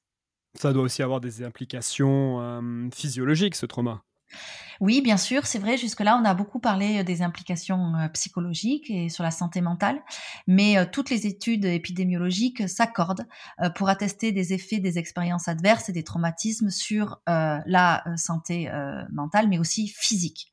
Donc, effectivement, hein, les non Nombre de, recherches ont confirmé les effets néfastes à long terme de ces expériences nocives, qui se répercutaient donc à la fois sur la santé mentale et aussi sur la santé physique, comme par exemple les personnes qui ont été exposées à des événements traumatiques sont des personnes qui ont plus de risques que les autres de développer euh, des maladies euh, cardiovasculaires, des maladies du foie, euh, une obésité, des troubles du sommeil, des, troubles de alimentaires, toutes ces toutes ces maladies là qui sont plus des maladies de la sphère somatique et qui des fois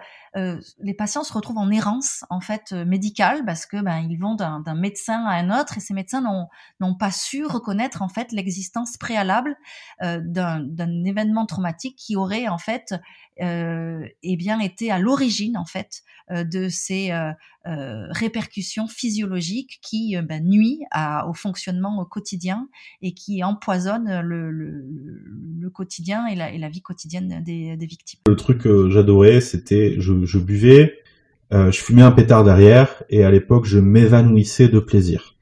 Plusieurs fois, Mathieu nous parle de sa consommation de cannabis et d'alcool notamment. Que pouvons-nous en dire? Eh bien, euh, que ça va bien également avec euh, l'exposition à un événement traumatique. Euh, là aussi, de nombreuses études montrent que hum, les, la consommation de substances peut servir de, de, béquille, une sorte de, de, béquille psychologique, dans le sens où effectivement pour euh, eh bien essayer de soulager euh, toute la, la douleur hein, qu'on peut d'ailleurs euh, bien percevoir à travers le témoignage de Mathieu du vécu de cet événement qui, qui sont des événements très douloureux et qui sont difficiles à porter eh bien les, les, les, personnes vont développer des stratégies via la consommation de substances. Ce sont des stratégies qui permettent justement de s'anesthésier vis-à-vis de ces émotions douloureuses. Et donc, eh bien, euh, il n'est pas, euh, il est très fréquent en fait d'observer chez des victimes euh, de, de trauma des consommations très importantes de substances qui vont avoir du coup une fonction apaisante. Donc, on va boire pour ne plus se confronter aux pensées négatives. Donc, on va voir les substances ici vraiment comme un régulateur des émotions, puisque les victimes n'arrivent pas à se réguler autrement, parce que le système de régulation des émotions est très perturbé aussi par les événements traumatiques qui, qui ressurgissent avec une telle violence que, euh, eh bien, il faut essayer de faire face avec euh, ces types de, de, consommation de substances qui vont pouvoir permettre d'anesthésier l'organisme et de lui donner un peu de répit. euh, à cet organisme et à ce cerveau. Hein. Mathieu, dans ses témoignages, parle beaucoup de ces ruminations, ces, ces, ces pensées qui, qui, sont là en boucle et dont il n'arrive pas à se défaire et euh, qui sont euh, épuisantes euh, pour, pour les victimes. Et le, le, le, la recette alcool-cannabis est effectivement une recette qui est utilisée pour ces victimes pour bah, contrer en fait euh, c'est ce mal-être euh, qui est euh, permanent souvent euh, lorsqu'il euh, s'agit de, de, de, ces pensées et de ces croyances négatives qui tournent comme ça en boucle dans la tête des personnes. Un moment, Mathieu, dans son témoignage, pressent qu'il y a une sorte de comportement grégaire entre victimes de trauma. Est-ce que c'est quelque chose de vérifié? Alors, euh, pas à ma connaissance, j'ai pas, j'ai pas d'informations euh, vraiment de données scientifiques à vous euh, donner par rapport à ça. Ce que je peux vous dire par contre, c'est que les, les victimes, ce qu'on observe, c'est qu'elles ont tendance à se retraumatiser. C'est-à-dire qu'il n'est pas rare d'observer chez des victimes qui ont vécu un événement traumatique, en fait, qu'elles se euh, confrontent de nouveau à des événements traumatiques subséquents. Alors ça peut être justement euh, parce que bah, lorsqu'on consomme des substances, euh, il peut y avoir aussi des dans cette recherche de substances, il peut y avoir aussi des, des événements qui font qu'on se confronte à des nouveaux événements traumatiques, notamment quand on est dans de la recherche de substances illicites. mais aussi c'est pour parce que ces victimes elles recherchent de nouveau ces états dissociatifs qui en fait leur permettent de déconnecter des émotions. Exactement de la même manière que le font les substances, le fait de se reconfronter un événement traumatique, de renclencher un événement dissociatif, et eh bien permet de de nouveau déconnecter l'amygdale, tout ce système euh, limbique qui est donc associé hein, au, à la, au système des émotions, et donc on permet de, de, le mettre de nouveau à distance, ce qui aussi euh, avoir un effet euh, de soulagement pour les victimes. Et puis un autre élément par rapport à, à, à votre question, c'est de dire que souvent un, un ressenti des victimes, c'est ce ressenti de c'est ce sentiment d'aliénation personne peut me comprendre, personne peut comprendre ce que j'ai vécu. Et donc, c'est très difficile de trouver du soutien, alors que le soutien social est, est très important dans le, dans le recouvrement d'un événement traumatique. Eh bien, le fait je, de se placer proche d'autres victimes qui ont vécu la même chose diminue ce sentiment euh, d'aliénation et euh, donc euh, permet ben, de partager des éléments de son vécu avec des personnes capables de les comprendre et qui auraient échappé à des personnes qui n'auraient pas eu un vécu similaire parce que ben, des fois, c'est compliqué de comprendre les choses quand on n'a pas partagé les mêmes expériences. À la fin d'une soirée, complètement ivre, ma copine de l'époque m'a confié qu'elle avait été abusée sexuellement quand elle était enfant. Et le lendemain, en fait, j'ai complètement oublié. Comment expliquer que le cerveau aille jusqu'à gommer ça Il veut empêcher la recollection du souvenir? Tout à fait, ouais.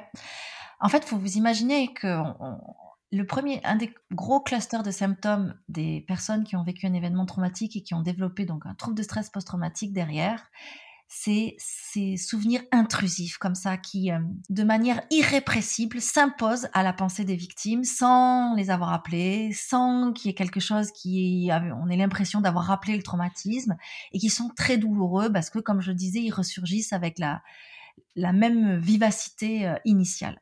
C'est vraiment c'est ce qu'on appelle ces phénomènes de flashback.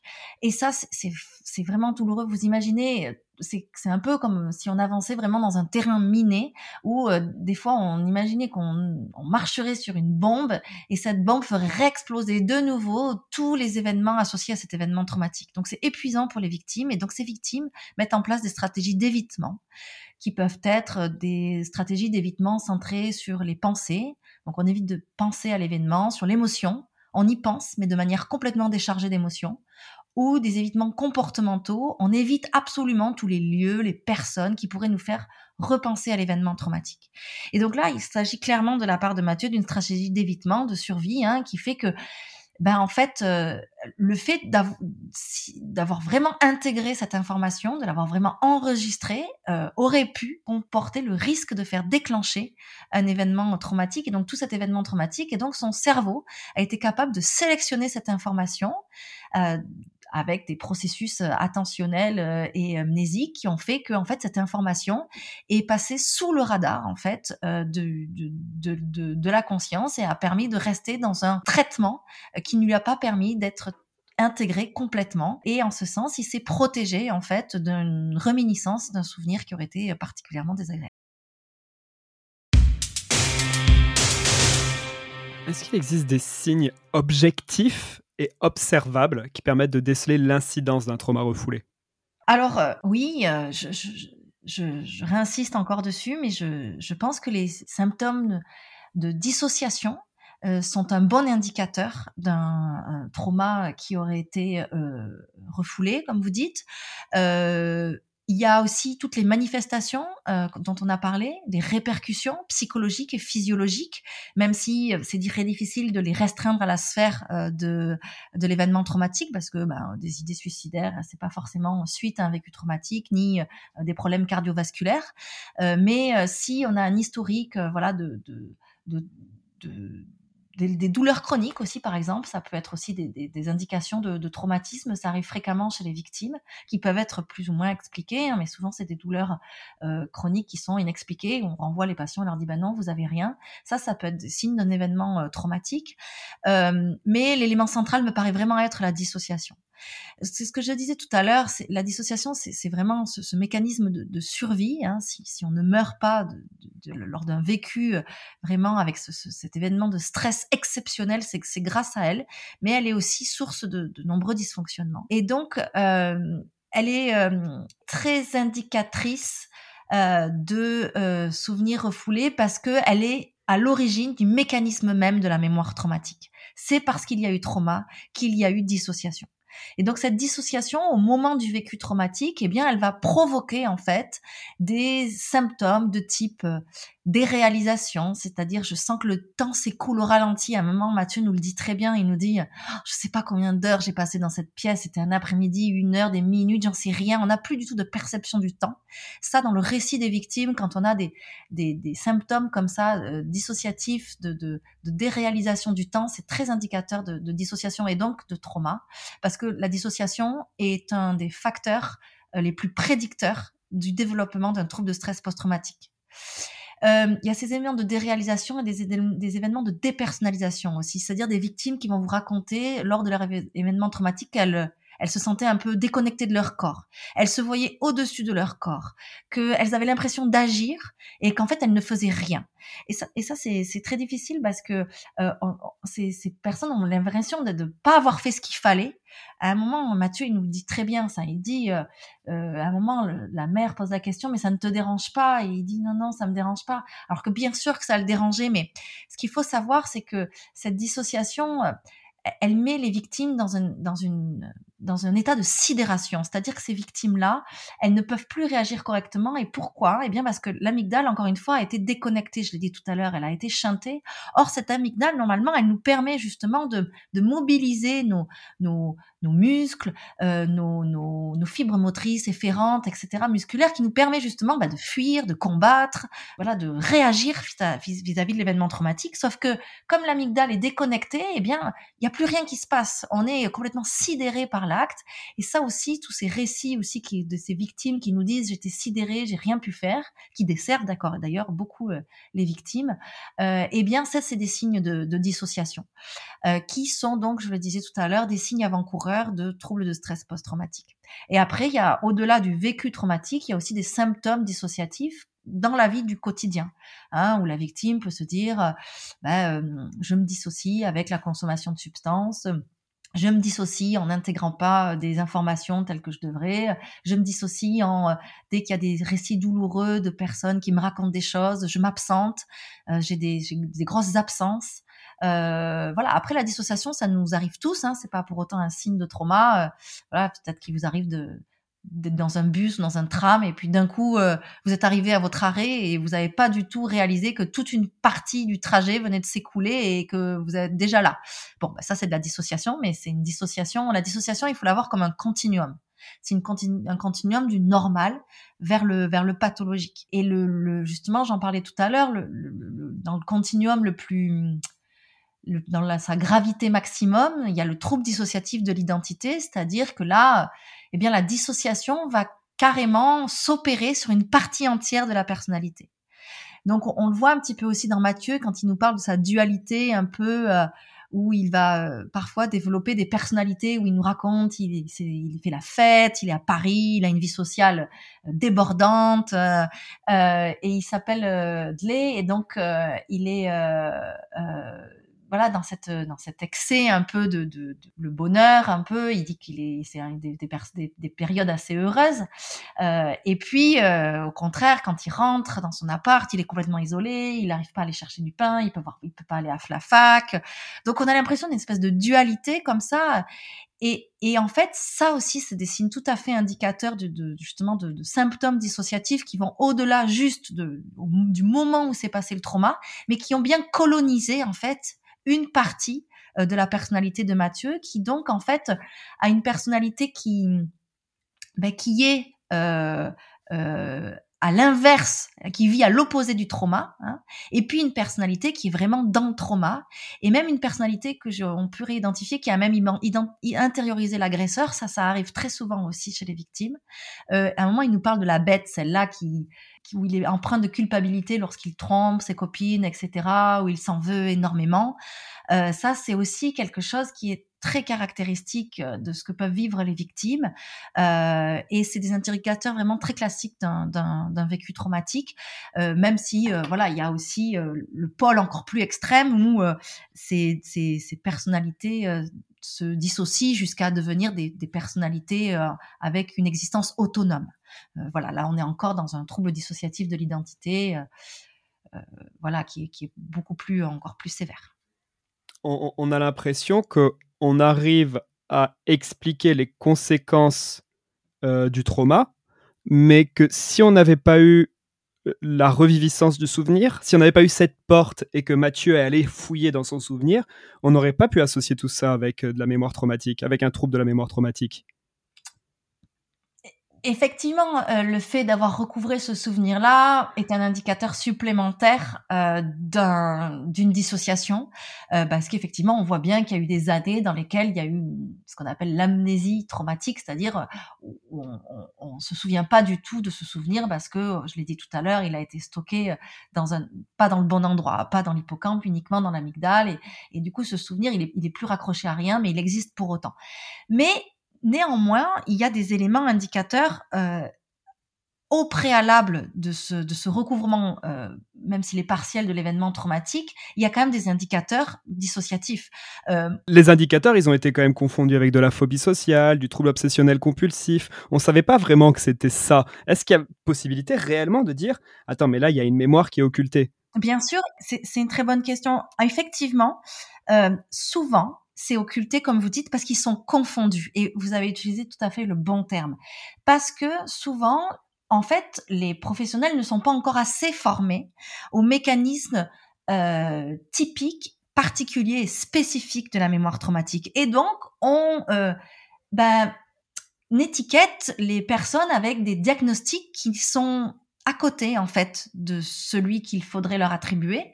Euh, C'est-à-dire que euh, parce que on n'est pas au fait exactement du fonctionnement de la mémoire traumatique, eh bien on dit tiens c'est une phobie sociale, tiens c'est trouble obsessionnel compulsif, c'est une schizophrénie, c'est euh, euh et en fait derrière ça c'est euh, juste la mémoire traumatique qui a de telles répercussions qu'elle transforme ces répercussions-là dans euh, ces euh, troubles mentaux qui sont directement observables. Et plutôt que d'aller chercher justement quelque chose qui qui mérite une investigation un peu plus profonde et spécifique et euh, des choses, eh bien, on va aller directement à ce qui est bah, observable directement, ce qui est devant nos yeux, et donc on va arrêter l'analyse à cela. Et c'est là où où c'est parfois difficile pour les professionnels non formés de repérer ces choses-là parce qu'elles nécessitent des connaissances qui sont spécifiques vraiment à ce fonctionnement de la mémoire traumatique. D'accord, par manque de connaissances, en fait, on en vient à confondre cause et conséquence. Alors, oui, après, même si cause et conséquence, c'est toujours quelque chose qui est très difficile à démêler, euh, mais euh, c'est un point euh, de vigilance à avoir. C'est-à-dire que euh, on, on, parle des causes euh, proximales et des causes distales. Et euh, en psychologie, c'est très important d'avoir ça en tête parce que bah, les causes proximales, elles sont souvent des choses très évidentes parce que, comme on l'a dit tout à l'heure, elles sont observables. Mais pour autant, ça n'empêche pas et ça ne, ne devrait pas occulter et freiner la recherche des causes distales qui, elles aussi, ont, euh, jouent un rôle prépondérant, parfois central, comme dans le cas de Mathieu, dans l'apparition justement des, des, causes proximales euh, qui sont euh, et qui sont plus évidentes. Et euh, pour vous dire, euh, quand on est un petit peu formé, moi, quand j'ai écouté le témoignage de Mathieu, je prenais des notes et, euh, bon, bien si c'était biaisé puisque euh, je, connaissais la, thématique, j'ai repéré des choses bien av avant, puisque la, la, révélation effectivement du, recouvrement du souvenir arrive en fin de témoignage et on peut très bien repérer des choses qui tout de suite sont assez facilement à associé et, et à, relié à, à un, un, vécu de type traumatique. Le premier soir où je me suis souvenu de ça, je me souviens d'avoir regardé mes mains et j'avais des mains d'enfant. Bon, au-delà du frisson que me colle cet extrait à chaque fois que je l'entends, est-ce qu'il y a une explication à ça? Oui, euh, c'est c'est, on parlait de témoignage poignant, cette phrase est très poignante et, euh, et elle est euh, très illustrative de, de, ce que j'ai un petit peu commencé à dire tout à l'heure, c'est-à-dire que euh, il faut bien comprendre que euh, quand l'événement traumatique il est stocké donc dans cette amygdale, dans sa structure amygdalienne, l'amygdale n'est pas capable en fait de euh, euh stocker les choses avec euh, des éléments contextuels et spatiaux. Donc pour elle, le, le, temps qui peut s'écouler entre le vécu de l'événement traumatique et le moment présent, donc ce qui correspond pour Mathieu à des années, eh bien, elle, pour elle, ce temps n'existe pas. L'amygdale et tout ce qui est associé à l'amygdale continue à vivre, mais dans le temps du traumatisme. Donc, euh, pour elle, en fait, là, quand Mathieu se, remémore ce souvenir pour la première fois, c'est l'amygdale, en fait, qui est euh, euh, la structure qui est prépondérante dans le traitement qu'il est en train de faire. Et donc, euh, ben pour elle, en fait, ces mains d'enfant, ce sont les mains dans le souvenir de l'amygdale, qui est, qui est en fait le présent de l'amygdale. Il n'y a pas vraiment de, différence, dans, il n'y a pas de temps qui a passé, et donc ces mains sont à, à, l'état identique dans lequel l'amygdale les a laissées. Mathieu a réécouté son entretien et m'a fait une remarque forte. Il m'a dit avoir l'impression de chialer pour rien. Qu'est-ce que signifie cette tentation à minimiser la gravité? J'ai envie de, de, de, rapprocher ça beaucoup du sentiment de culpabilité des victimes, qui est un sentiment très très commun. Il faut, faut vous dire que l'événement traumatique aussi des, euh, bouleverse euh, la vie du, de la personne, mais heurte aussi beaucoup les croyances du sujet à son sujet et, et perturbe vraiment euh, l'organisation de soi et les croyances que les personnes peuvent avoir sur elles-mêmes. Et ça, euh, quel que soit vraiment le, le type de, de, de, traumatisme vécu. et souvent, en plus, les agresseurs et, parfois aussi, euh, euh, pas que les agresseurs, mais euh, bah, des personnes de l'entourage ou, quand on, on, raconte des événements, font aussi ben, des fois des remarques qui amplifient en plus cette, ces sentiments de culpabilité. par exemple, je pense à des femmes qui auraient pu être violées et qui, lors d'entretiens, de, de procès-verbaux de police, on leur demande et comment vous étiez habillée. Ben voilà, ça c'est par exemple des remarques qui peuvent décupler euh, la responsabilité la culpabilité que portent déjà les victimes. Mais c'est, fou parce que cette culpabilité, on la retrouve aussi chez des victimes qui ont vécu des attentats. Or, le principe de l'attentat, c'est vraiment avoir été au mauvais endroit, au mauvais moment. Et pour autant, c'est des personnes qui disent j'aurais pas dû sortir, euh, j'aurais pas dû y aller. Donc euh, là, euh, c'est quelque chose qui est vraiment très récurrent. C'est quelque chose que les victimes doivent vraiment se défaire. Et là aussi, je vais, je vais réinsister sur cette dissociation encore une fois et sur la sidération qu'elle engendre et que qui ne permet pas vraiment à la victime de réagir de façon adaptée. Euh, il faut se dire que la victime ne pouvait pas crier, ne pouvait pas se défendre, ne pouvait pas fuir, ne pouvait pas euh, combattre. Et encore, ça encore, ça dessert beaucoup les, les victimes dans, dans leurs témoignages, euh, qui euh, aussi nécessite une meilleure formation euh, des, des, des, professionnels euh, euh dans, le, dans le cadre euh, juridique, qui est en train de bouger. Hein, les lignes sont en train de bouger aussi de, de ce côté-là. donc, ces victimes qui sont littéralement figées ne peuvent être vraiment que spectateurs de leur propre malheur. Et euh, et c'est exactement le témoignage de Mathieu, ce, ce, ce qu'il rapporte aussi dans son témoignage, c'est exactement ça, et c'est d'autant plus euh, difficile quand on est un enfant. Ou un enfant, on n'a pas encore toutes les bonnes représentations et les bonnes séquences motrices qui nous permettent de réagir de manière efficace. Euh, un enfant, tout ce qu'il peut et doit faire, c'est juste euh, bah, jouer. Il est, il est, censé savoir faire que ça. Donc, euh, c'est les adultes autour de lui qui sont censés le protéger et non pas l'agresser comme Mathieu a subi. Donc, c'est très important pour cela que les victimes puissent se déculpabiliser de ne pas avoir réagi comme elles l'auraient souhaité, parce que c'était tout simplement pas possible, parce que euh, l'amygdale, en réagissant comme elle l'a fait, les a protégés sur le moment, euh, même si, eh bien, cette protection n'est pas totale et, et, et, et les empêche aujourd'hui de fonctionner euh, normalement, parce que ben, la protection qu'elle a mis en place a aussi des répercussions qui sont néfastes. Mais en tout cas, il, il, faut que les victimes se disent que elles n'auraient pas pu faire autrement au moment où ça s'est passé. Elles ont fait comme euh, leur organisme leur a permis de faire.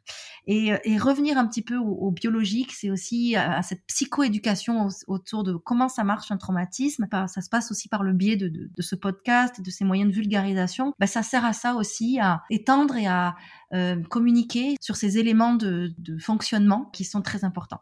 Et encore, j'insiste hein, sur ces enfants-là où, les seules personnes qui devraient porter la culpabilité de ce qui s'est passé cet après-midi, c'est les adultes qui ont gravité autour de Mathieu ce jour-là.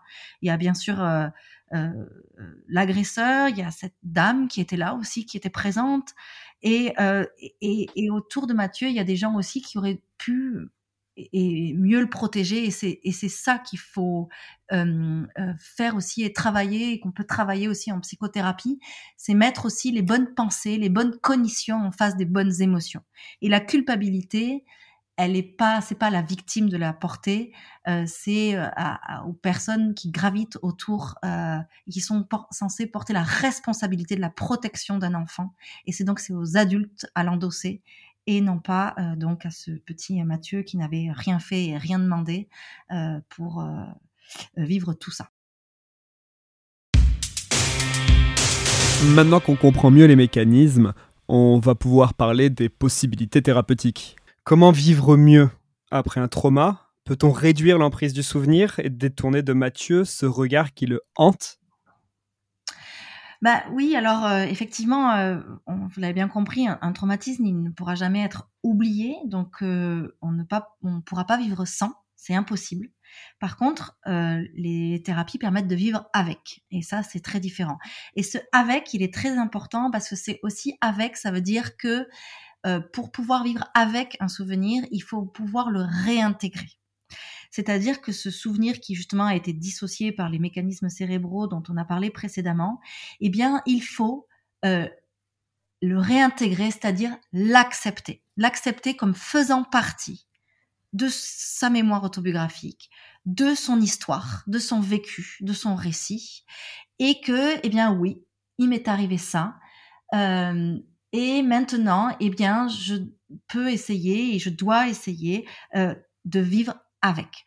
Donc, euh, on peut apprendre à vivre avec, avec des thérapies qui ont euh, montré la preuve de leur efficacité, comme euh, eh bien le MDR ou les thérapies cognitivo-comportementales. Et puis, il y a des thérapies aussi comme la mindfulness qui montrent aussi des effets sur les traumas. En fait, tout ce qui est de l'ordre de la réintégration, qui permet à la victime de, voilà, de réintégrer le souvenir dans un, dans un tout qui fait sens euh, dans le self avec un grand S, c'est-à-dire dans le soi, dans son identité. C'est des thérapies qui vont être efficaces. Euh, donc on peut pas dire que ces traitements hein, vont permettre que ce, de, de, revenir comme avant. On ne reviendra plus comme avant, euh, mais ça sera différent. Ça permettra par contre indéniablement d'aller mieux. Euh, voilà, après à quel degré, ça c'est très variable en fonction de l'efficacité des, des, prises en charge et puis de, de la qualité de la, la, de la, psychothérapie, de comment elle est dispensée aussi par le thérapeute et puis euh, de, de l'alliance thérapeutique qui pouvait être créée aussi entre le patient et puis le thérapeute, enfin en fonction de plein d'éléments, mais aussi en fonction de la précocité de la prise en charge. Plus les prises en charge sont précoces, et plus elles sont efficaces.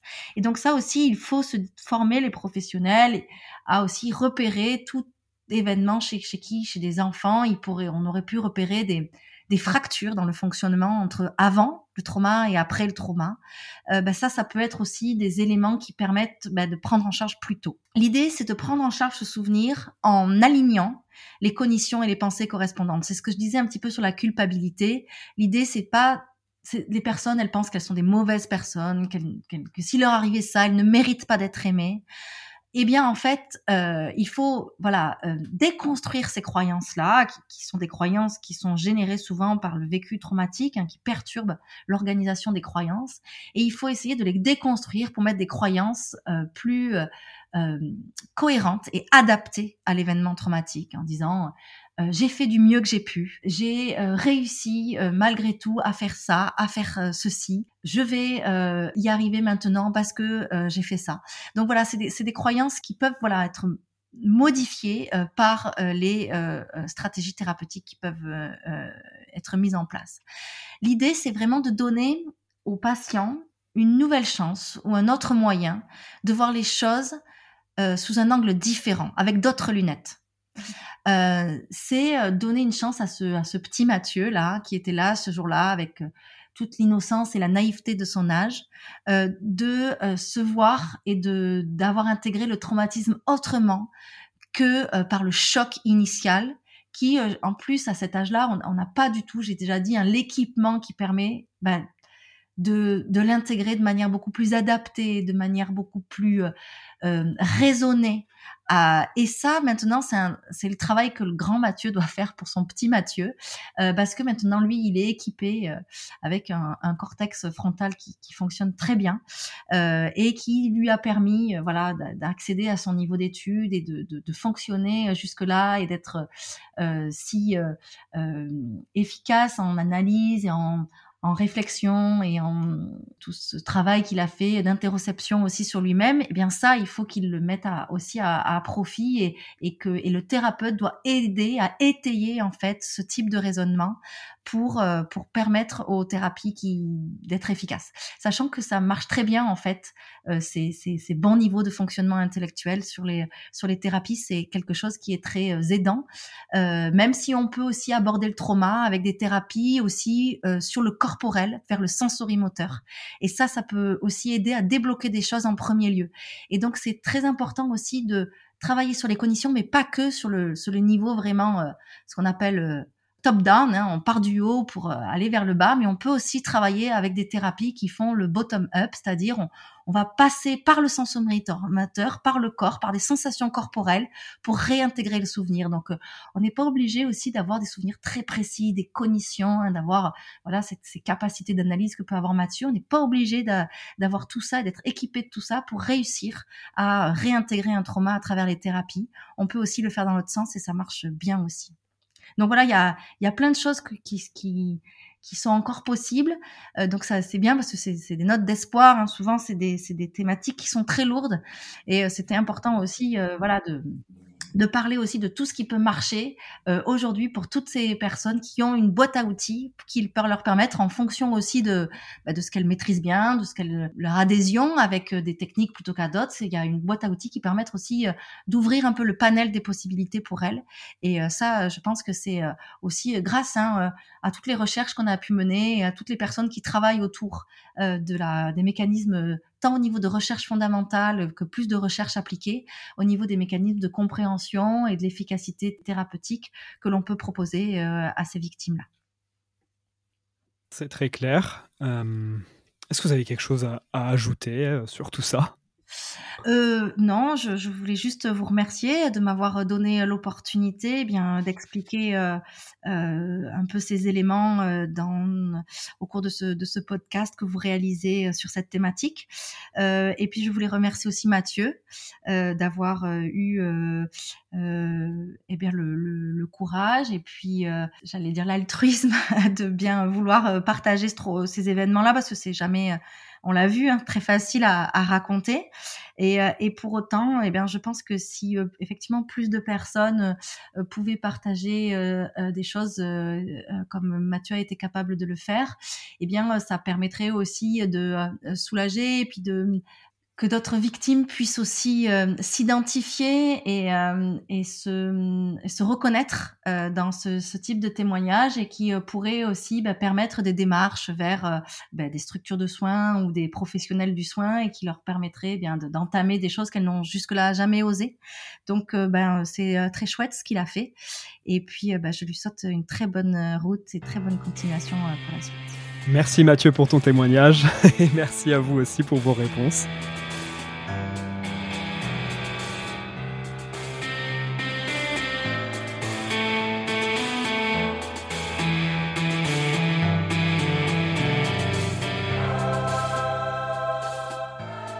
Avec le docteur Aline Desmet, maître de conférence à l'Université de Bordeaux et neurobiologiste au Neurocentre Magendie de l'INSERM, nous sommes revenus sur les causes et conséquences de l'amnésie traumatique.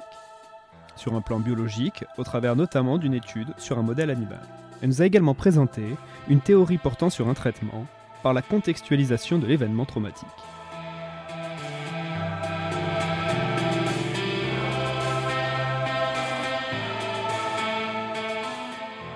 Alors, au cœur de cette pathologie, on trouve un symptôme cardinal qui est euh, l'atteinte mnésique, hein, et même plus particulièrement un profil mnésique paradoxal. Pourquoi paradoxal? Eh bien parce qu'il inclut simultanément une hypermnésie émotionnelle et une amnésie contextuelle. L'hypermnésie émotionnelle est classiquement décrite comme un, mécanisme intrusif dans le TSPT, c'est-à-dire que le sujet, de manière basique, revit littéralement l'événement traumatique des années après le trauma, parfois toute une vie. Euh, et quand je dis qu'il le revit, c'est qu'il le revit dans toutes ses dimensions physiologiques et émotionnelles. Euh, D'après ce que décrivent les psychiatres, ça s'apparente finalement à une hallucination puisque le sujet revit visuellement, émotionnellement parlant, l'ensemble de la scène traumatique puisqu'on a même parfois l'impression que le sujet se réveille après euh, cette quasi-hallucination que l'on appelle un flashback. Donc en fait, euh, ce, souvenir, il est largement involontaire, incontrôlable, et il est produit par des indices de rappel qui rappellent précisément de près ou de loin le trauma. Alors, ce sont des indices en général très saillants, par exemple l'odeur, une odeur qui peut rappeler euh, une odeur euh, euh, sentie, perçue lors du trauma, un son particulier, une, image particulière. Voilà, c'est pas forcément quelque chose qui est au cœur du trauma, mais c'est un élément particulièrement saillant sur lequel le sujet a cristallisé toute son expérience de stress. C'est une pathologie aussi qui est étudiée depuis peu finalement, puisqu'elle existe certainement depuis que euh, l'homme est homme et connaît des traumas, mais elle n'est décrite que, euh, que depuis le début du XXe siècle et même de manière assez systématique depuis la guerre du Vietnam. Hein, donc euh, c'est vraiment très récent pour une pathologie psychiatrique. mais il existe quelques théories euh, sur cette pathologie est l'une des, à mon sens, des plus convaincantes, justement par rapport à cette, euh, cette altération de la mémoire, est ce qu'on a appelé la représentation duale de, de Chris Brewin. Mais c'est une, une théorie qui date de 1996. oui, c'est très récent.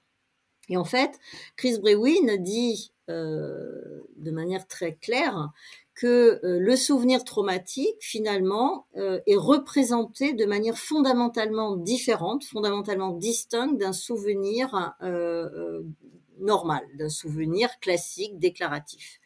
Et en fait, il serait essentiellement stocké, ou en tout cas préservé, consolidé dans un système de mémoire qu'il appelle le SAM, un système de, de mémoire implicite dans lequel précisément serait stockée finalement l'intégralité de l'événement traumatique.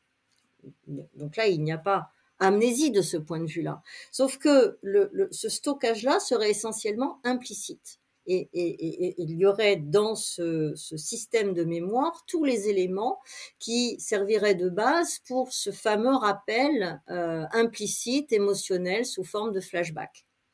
Donc c'est quelque chose qui est incontrôlable, implicite et donc qui est susceptible d'être évoqué finalement euh, n'importe où et en particulier dans des contextes qui n'ont plus grand-chose à voir avec le contexte traumatique original, euh, et sous l'influence donc d'indices qui rappellent de près ou de loin le, trauma. Et puis, euh, dans l'autre système de, mémoire, le système de mémoire déclaratif, eh bien là ne serait stocké que les éléments du trauma que le sujet peut précisément rappeler. Alors, ça peut être un élément à la source du trauma, comme euh, un couteau, par exemple, le couteau qui a servi à une agression, euh, ou bien un sac de sport dans lequel pouvait être contenue une bombe dans, certains territoires, c'est possible. Ou alors, ça peut être tout simplement des éléments, les fameux éléments les plus saillants auxquels je faisais référence tout à l'heure, qui ont cristallisé toute l'attention consciente du sujet au moment du trauma. Donc, le sujet peut rappeler ces éléments consciemment, en revanche, l'intégralité de la scène et le cœur du trauma font l'objet plutôt d'un déficit de mémoire consciente, plutôt d'une amnésie. Ils ne sont rappelés qu'implicitement et de manière incontrôlée.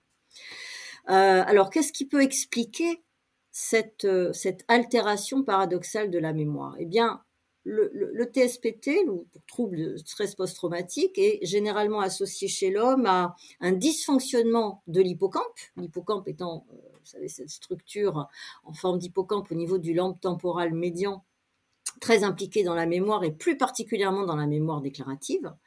Euh, et c'est ce dysfonctionnement hippocampique est d'ailleurs euh, souvent, pas toujours, mais souvent associé à une atrophie c'est-à-dire une réduction du volume euh, de cette structure elle-même.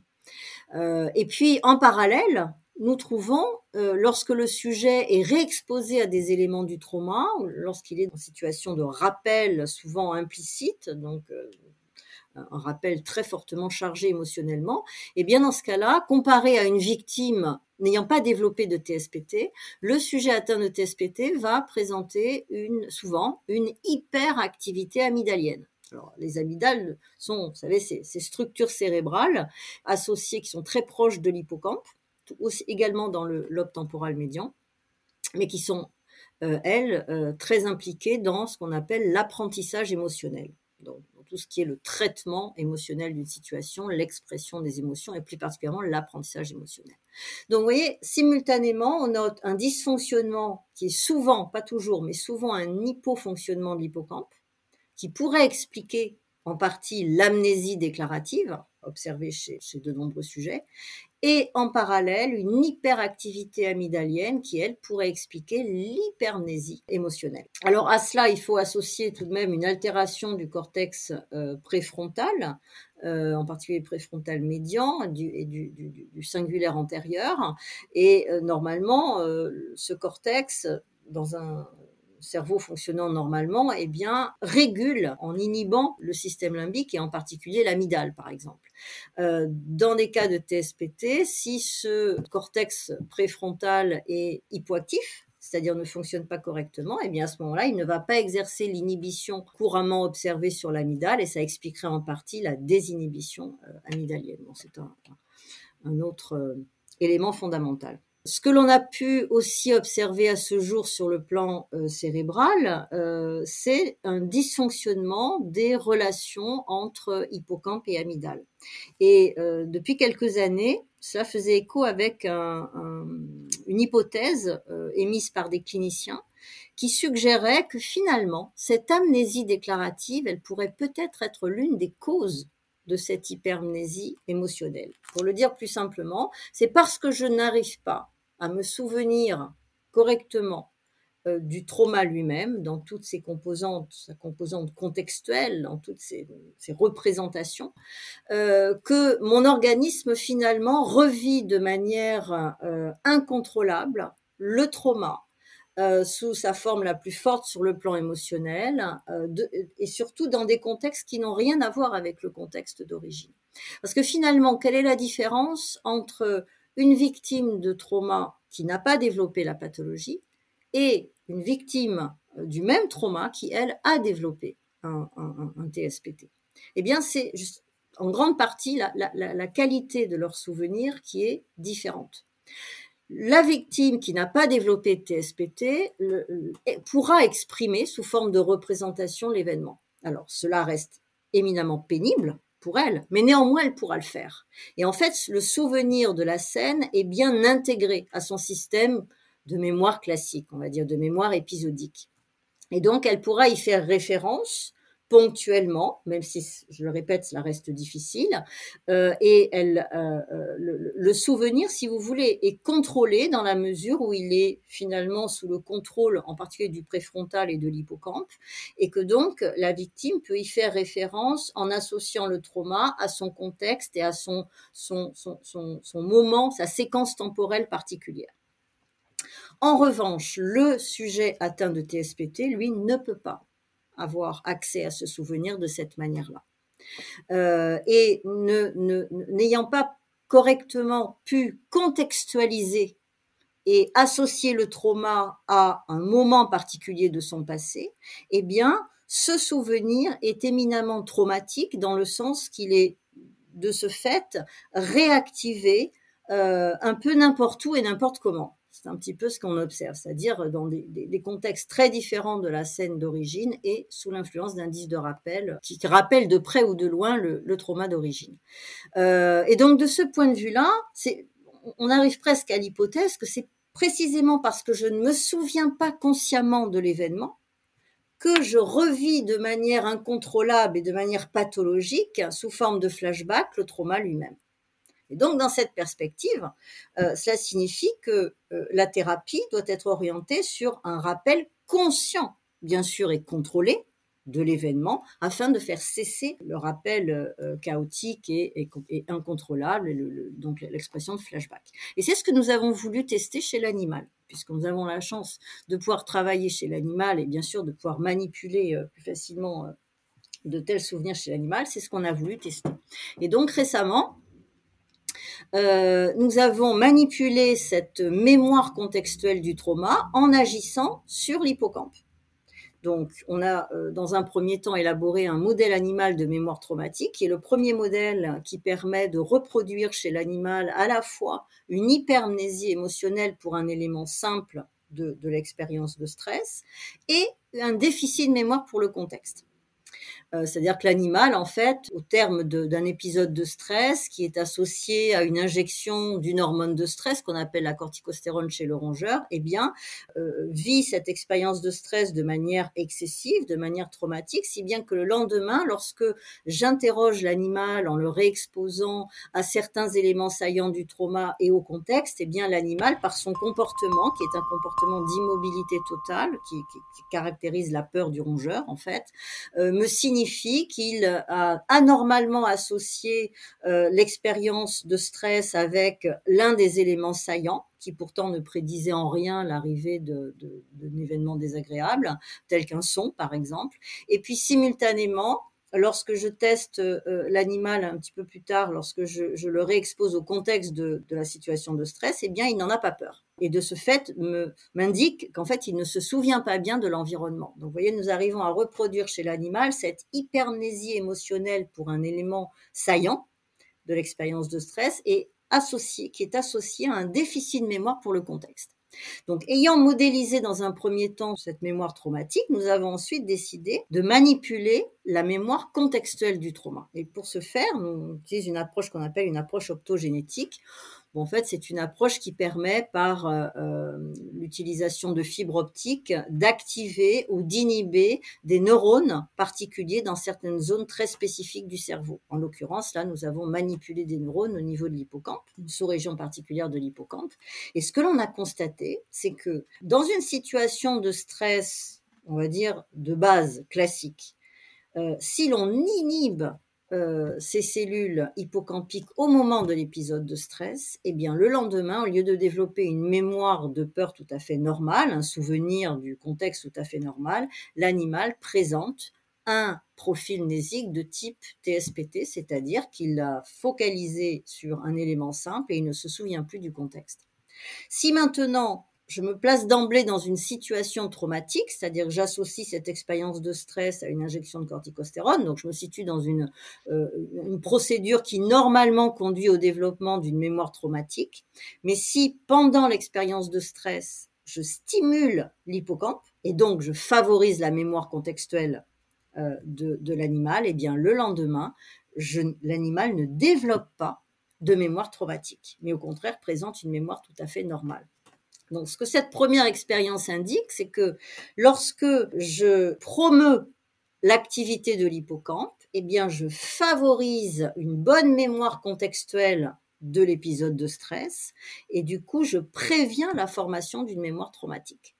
Inversement, en situation de stress, si j'inhibe l'hippocampe, donc si je réduis finalement l'activité de l'hippocampe, eh bien, je favorise euh, l'induction d'une mémoire traumatique. Donc ça, ça, ça, venait, c'est une, étude que nous avons récemment publiée et qui vient valider une hypothèse euh, émise par des cliniciens il y a quelques années. Voilà, donc ça révèle le rôle clé de cette amnésie contextuelle dans la formation et même dans la persistance de la mémoire traumatique, euh, puisque l'on a aussi constaté que ces, modifications de la mémoire persistaient hein, dans le temps. Et puis ce que l'on a aussi euh, montré, c'est que une fois qu'une mémoire traumatique était formée, on pouvait la transformer. Alors ça, c'est encore plus intéressant parce que finalement, c'est une chose de favoriser une mémoire normale ou une mémoire traumatique, mais c'en est une autre de la traiter, de traiter une mémoire euh, euh, pathologique déjà formée.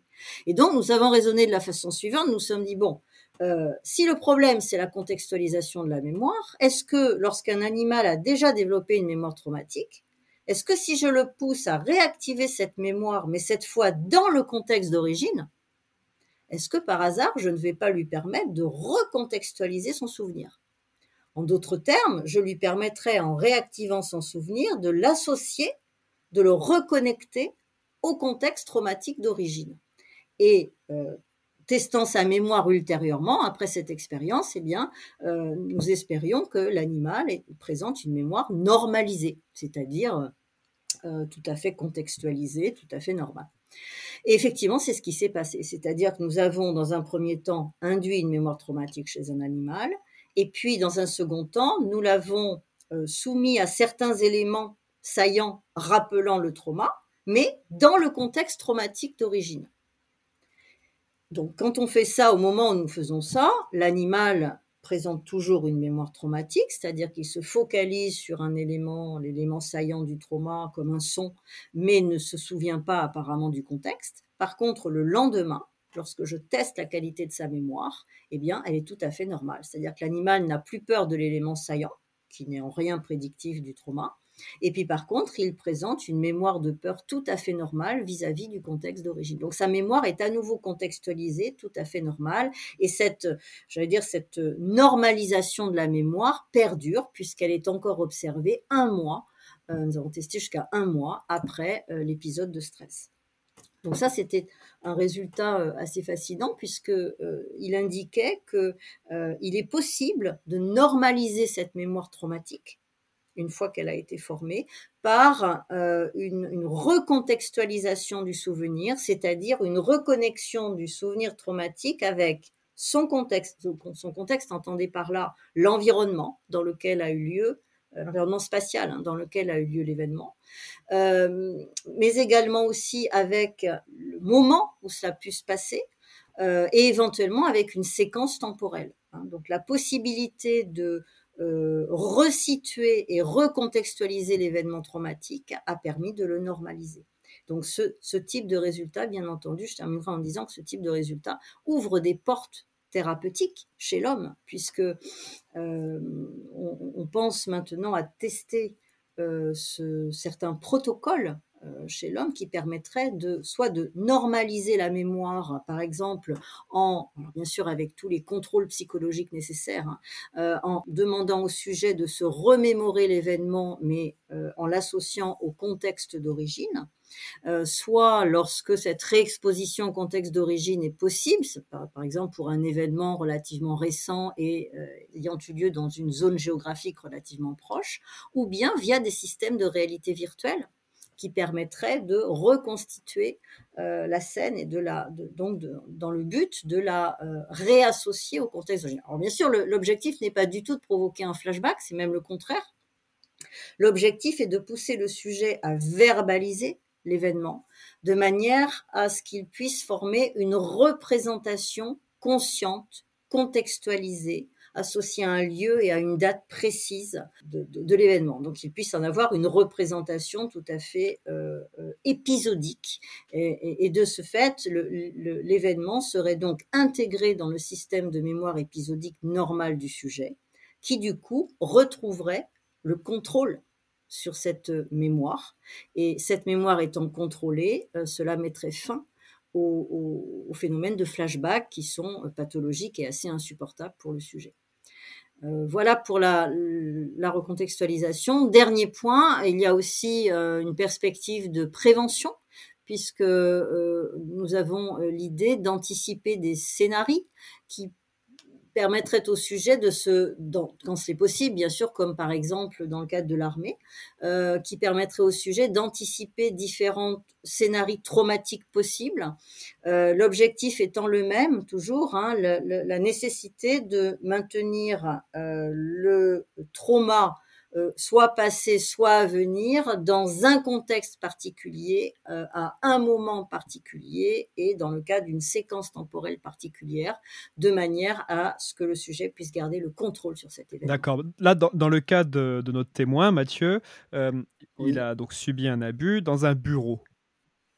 On pourrait l'aider à recollecter ce souvenir en allant dans ce bureau. On n'a pas besoin d'éléments supplémentaires type les actions précises. Vraiment, c'est le, contexte spatio-temporel qui lui permettrait de recollecter ce souvenir.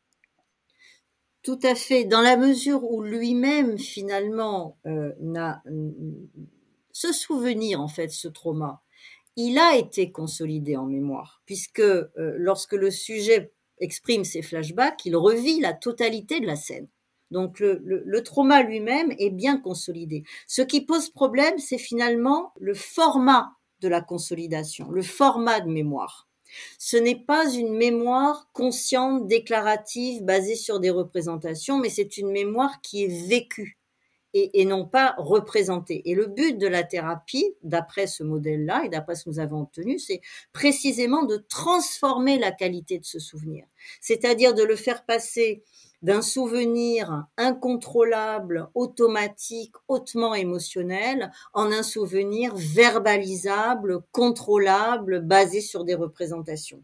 Donc effectivement, L'idée, pour faire cesser ces flashbacks insupportables, euh, l'idée est d'amener euh, euh, quelqu'un comme Mathieu à se remémorer l'événement, mais bien sûr essentiellement verbalement, si ce est possible, c'est-à-dire à, l'aider à construire des représentations verbales conscientes et pour ce faire, lui permettre de réactiver ce souvenir, comme vous le dites, dans l'environnement euh, spatial dans lequel a eu lieu le, le trauma. Tout à fait. Parce que dans le fond, ce qui se passe, c'est que quand on vit un événement, de façon normale, euh, il est stocké dans l'hippocampe. D'ailleurs, petite question, vous avez dit des amygdales, un hippocampe? Oui. Non, alors les amis, non, non, nous avons deux hippocampes. Deux hein, hippocampes aussi. Euh, très bien. Bilatérales. Ce sont des structures bilatérales. Hein, très bien. Donc un événement vécu normal, normalement, pardon, euh, est enregistré à la fois dans l'hippocampe et dans l'amygdale? Ou est-ce que l'amygdale est censé être un souvenir fugace qui ne reste pas et qui reste dans l'amygdale seulement en cas de trouble? Alors c'est un petit peu plus compliqué que cela même. Euh, il est difficile de dire qu'un souvenir est stocké déjà euh, dans euh, quelque chose, mais bon, on va, plutôt le dire autrement. Disons que un souvenir en situation de base, un souvenir est formé et consolidé, stocké si vous voulez, euh, grâce au fonctionnement de l'hippocampe. Et si votre hippocampe intervient dans cette consolidation, consolidation du souvenir, à ce moment-là, vous allez vous, pouvoir vous souvenir de manière consciente de l'événement passé. Alors bien sûr, on ne se souvient pas de tous euh, les événements passés, fort heureusement, euh, mais lorsque ces événements sont en plus émotionnellement connotés, vous le savez, on, s'en souvient mieux. Pourquoi? Parce que là, c'est l'amidale, les amygdales qui sont entrées en jeu et qui sont venues stimuler le fonctionnement de l'hippocampe. Donc, cette interaction amygdale-hippocampe, j'allais dire en temps normal, elle favorise une bonne consolidation de vos souvenirs. Et puis il y a aussi le rôle du cortex. À plus long terme, en fait, le cortex est impliqué pour que vous puissiez vous souvenir à, long et très long terme de, votre passé. Euh, donc normalement, l'amygdale vient stimuler le fonctionnement de l'hippocampe, favorisant ainsi ce qu'on appelle la flashbulb memory, le fait que vous vous souvenez mieux euh, des épisodes émotionnellement connotés que des souvenirs neutres, que des épisodes neutres. Euh, en situation de stress extrême, en revanche, pouvant conduire à des TSPT, eh bien, il apparaît que le stress étant si important que l'hippocampe dysfonctionne.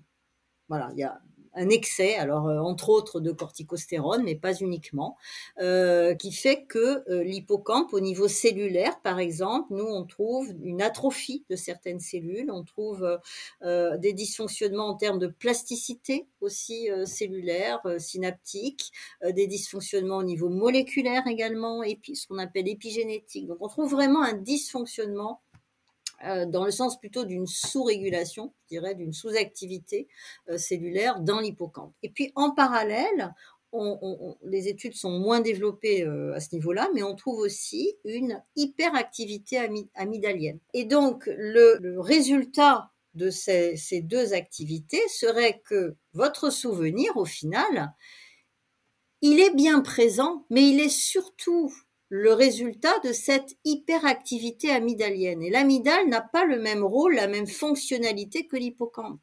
Et donc votre souvenir, il serait bien présent, bien consolidé, mais sous un format dépendant de l'amygdale, c'est-à-dire implicite, éminemment émotionnel et incontrôlable. Et bien sûr, cet état de fait est renforcé par le fait que l'hippocampe est dysfonctionnel et donc ne peut pas assurer euh, euh, sa fonction de consolidation du souvenir en mémoire déclarative.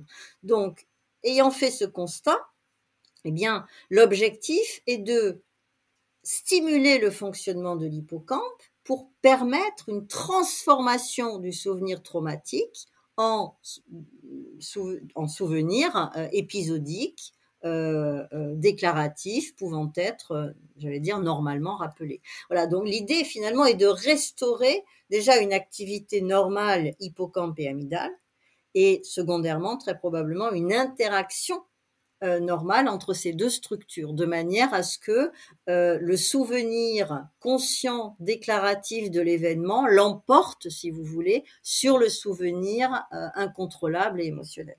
Donc on va rien, on va rien modifier dans l'amygdale. J'ai envie de voir le cerveau comme un ordinateur un peu avec de, la mémoire. Euh.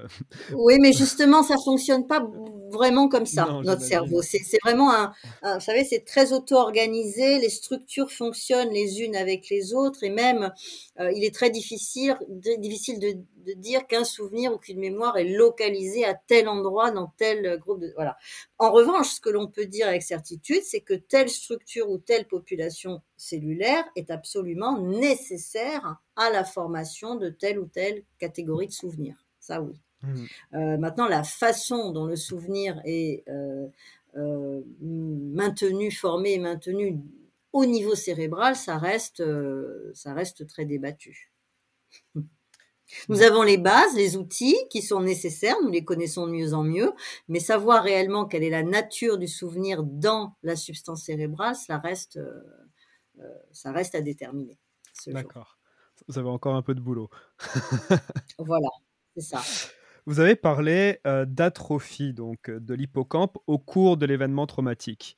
Est-ce que cette atrophie est, constitue une séquelle ou c'est au moment de l'acte, enfin de, de, de, l'événement qu'il y a atrophie, mais qu'ensuite, euh, au cours de la vie, l'hippocampe fonctionne parfaitement normalement? Alors, au, moment, c'est difficile de parler d'atrophie parce que ça prend un certain temps, mais ce que l'on, sait, c'est que un stress trop intense ou un stress chronique euh, peut avoir comme euh, conséquence une atrophie hippocampique. C'est pas systématique. Alors pourquoi, on ne sait pas. Mais euh, ce qui est sûr, c'est que, par exemple, un excès de, cortisol chez l'homme, qui est l'hormone de stress, ou de corticostérone, l'équivalent chez, chez le dans l'hippocampe, va altérer la fonction hippocampique. C'est-à-dire, vous allez avoir des neurones qui fonctionnent moins bien, qui communiquent moins bien, voire même, dans certains cas, qui présentent effectivement une atrophie. C'est-à-dire, vous savez, le, neurone, il a un corps cellulaire, puis il a des prolongements, et bien ces prolongements se trouvent réduits. Donc, euh, possiblement, euh, sa communication est d'autant d'autant réduite euh, avec les autres neurones. Donc, euh, effectivement, l'hippocampe présente une atrophie. Nous avons constaté, nous, que 24 heures, mais surtout 10 jours c'était beaucoup plus spécifique, dix jours après euh, une, condition expérimentale de trauma, euh, une telle atrophie cellulaire euh, dans l'hippocampe. Ça, c'est un, un, travail en cours, qui est en cours de publication, mais nous l'avons effectivement constaté. Et on a constaté aussi, c'est un autre niveau d'analyse, mais un, un dysfonctionnement de certaines voies de signalisation, euh, qui, là ça c'est une étude publiée, qui, sont, euh, qui, qui, est impliquée dans euh, la, la, plasticité cellulaire et synaptique. Donc à chaque fois, effectivement, le lendemain ou quelques jours après un trauma, nous constatons, en tout cas dans notre modèle animal, une altération cellulaire hippocampique. Euh, alors pour compléter ce que je viens de dire et pour vraiment répondre à votre question, parce que je n'ai répondu qu'à la moitié de la question, euh, il a été constaté aussi euh, que euh, un dysfonctionnement hippocampique ou une atrophie hippocampique préalable à un trauma pouvait constituer un facteur de risque.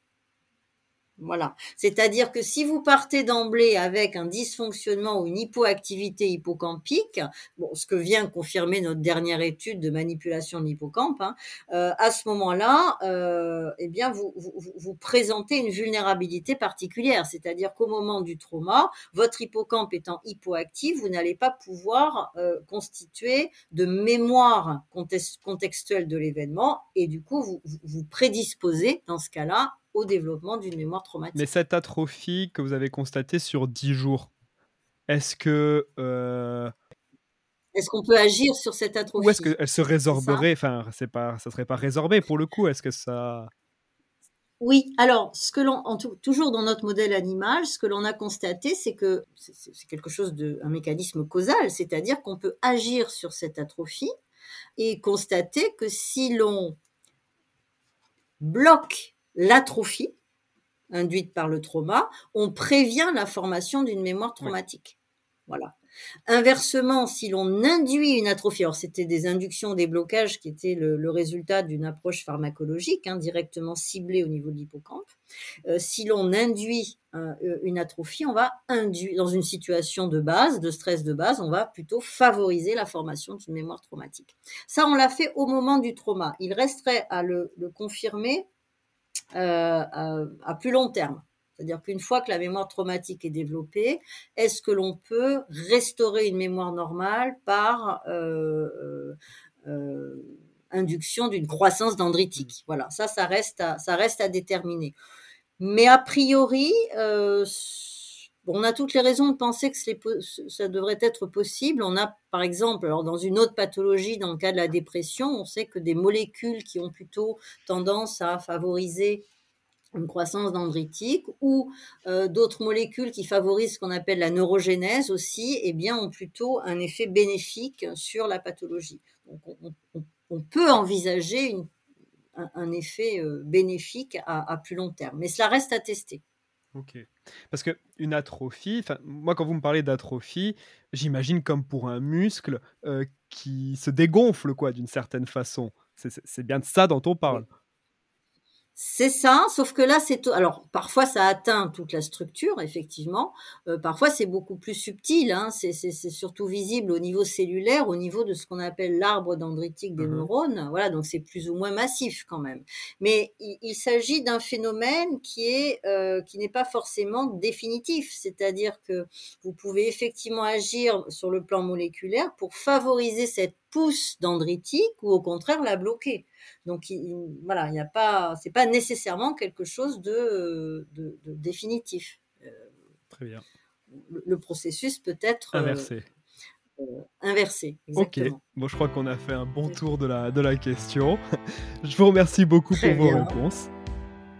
Eh bien, écoutez, merci à vous pour, euh, pour l'interview.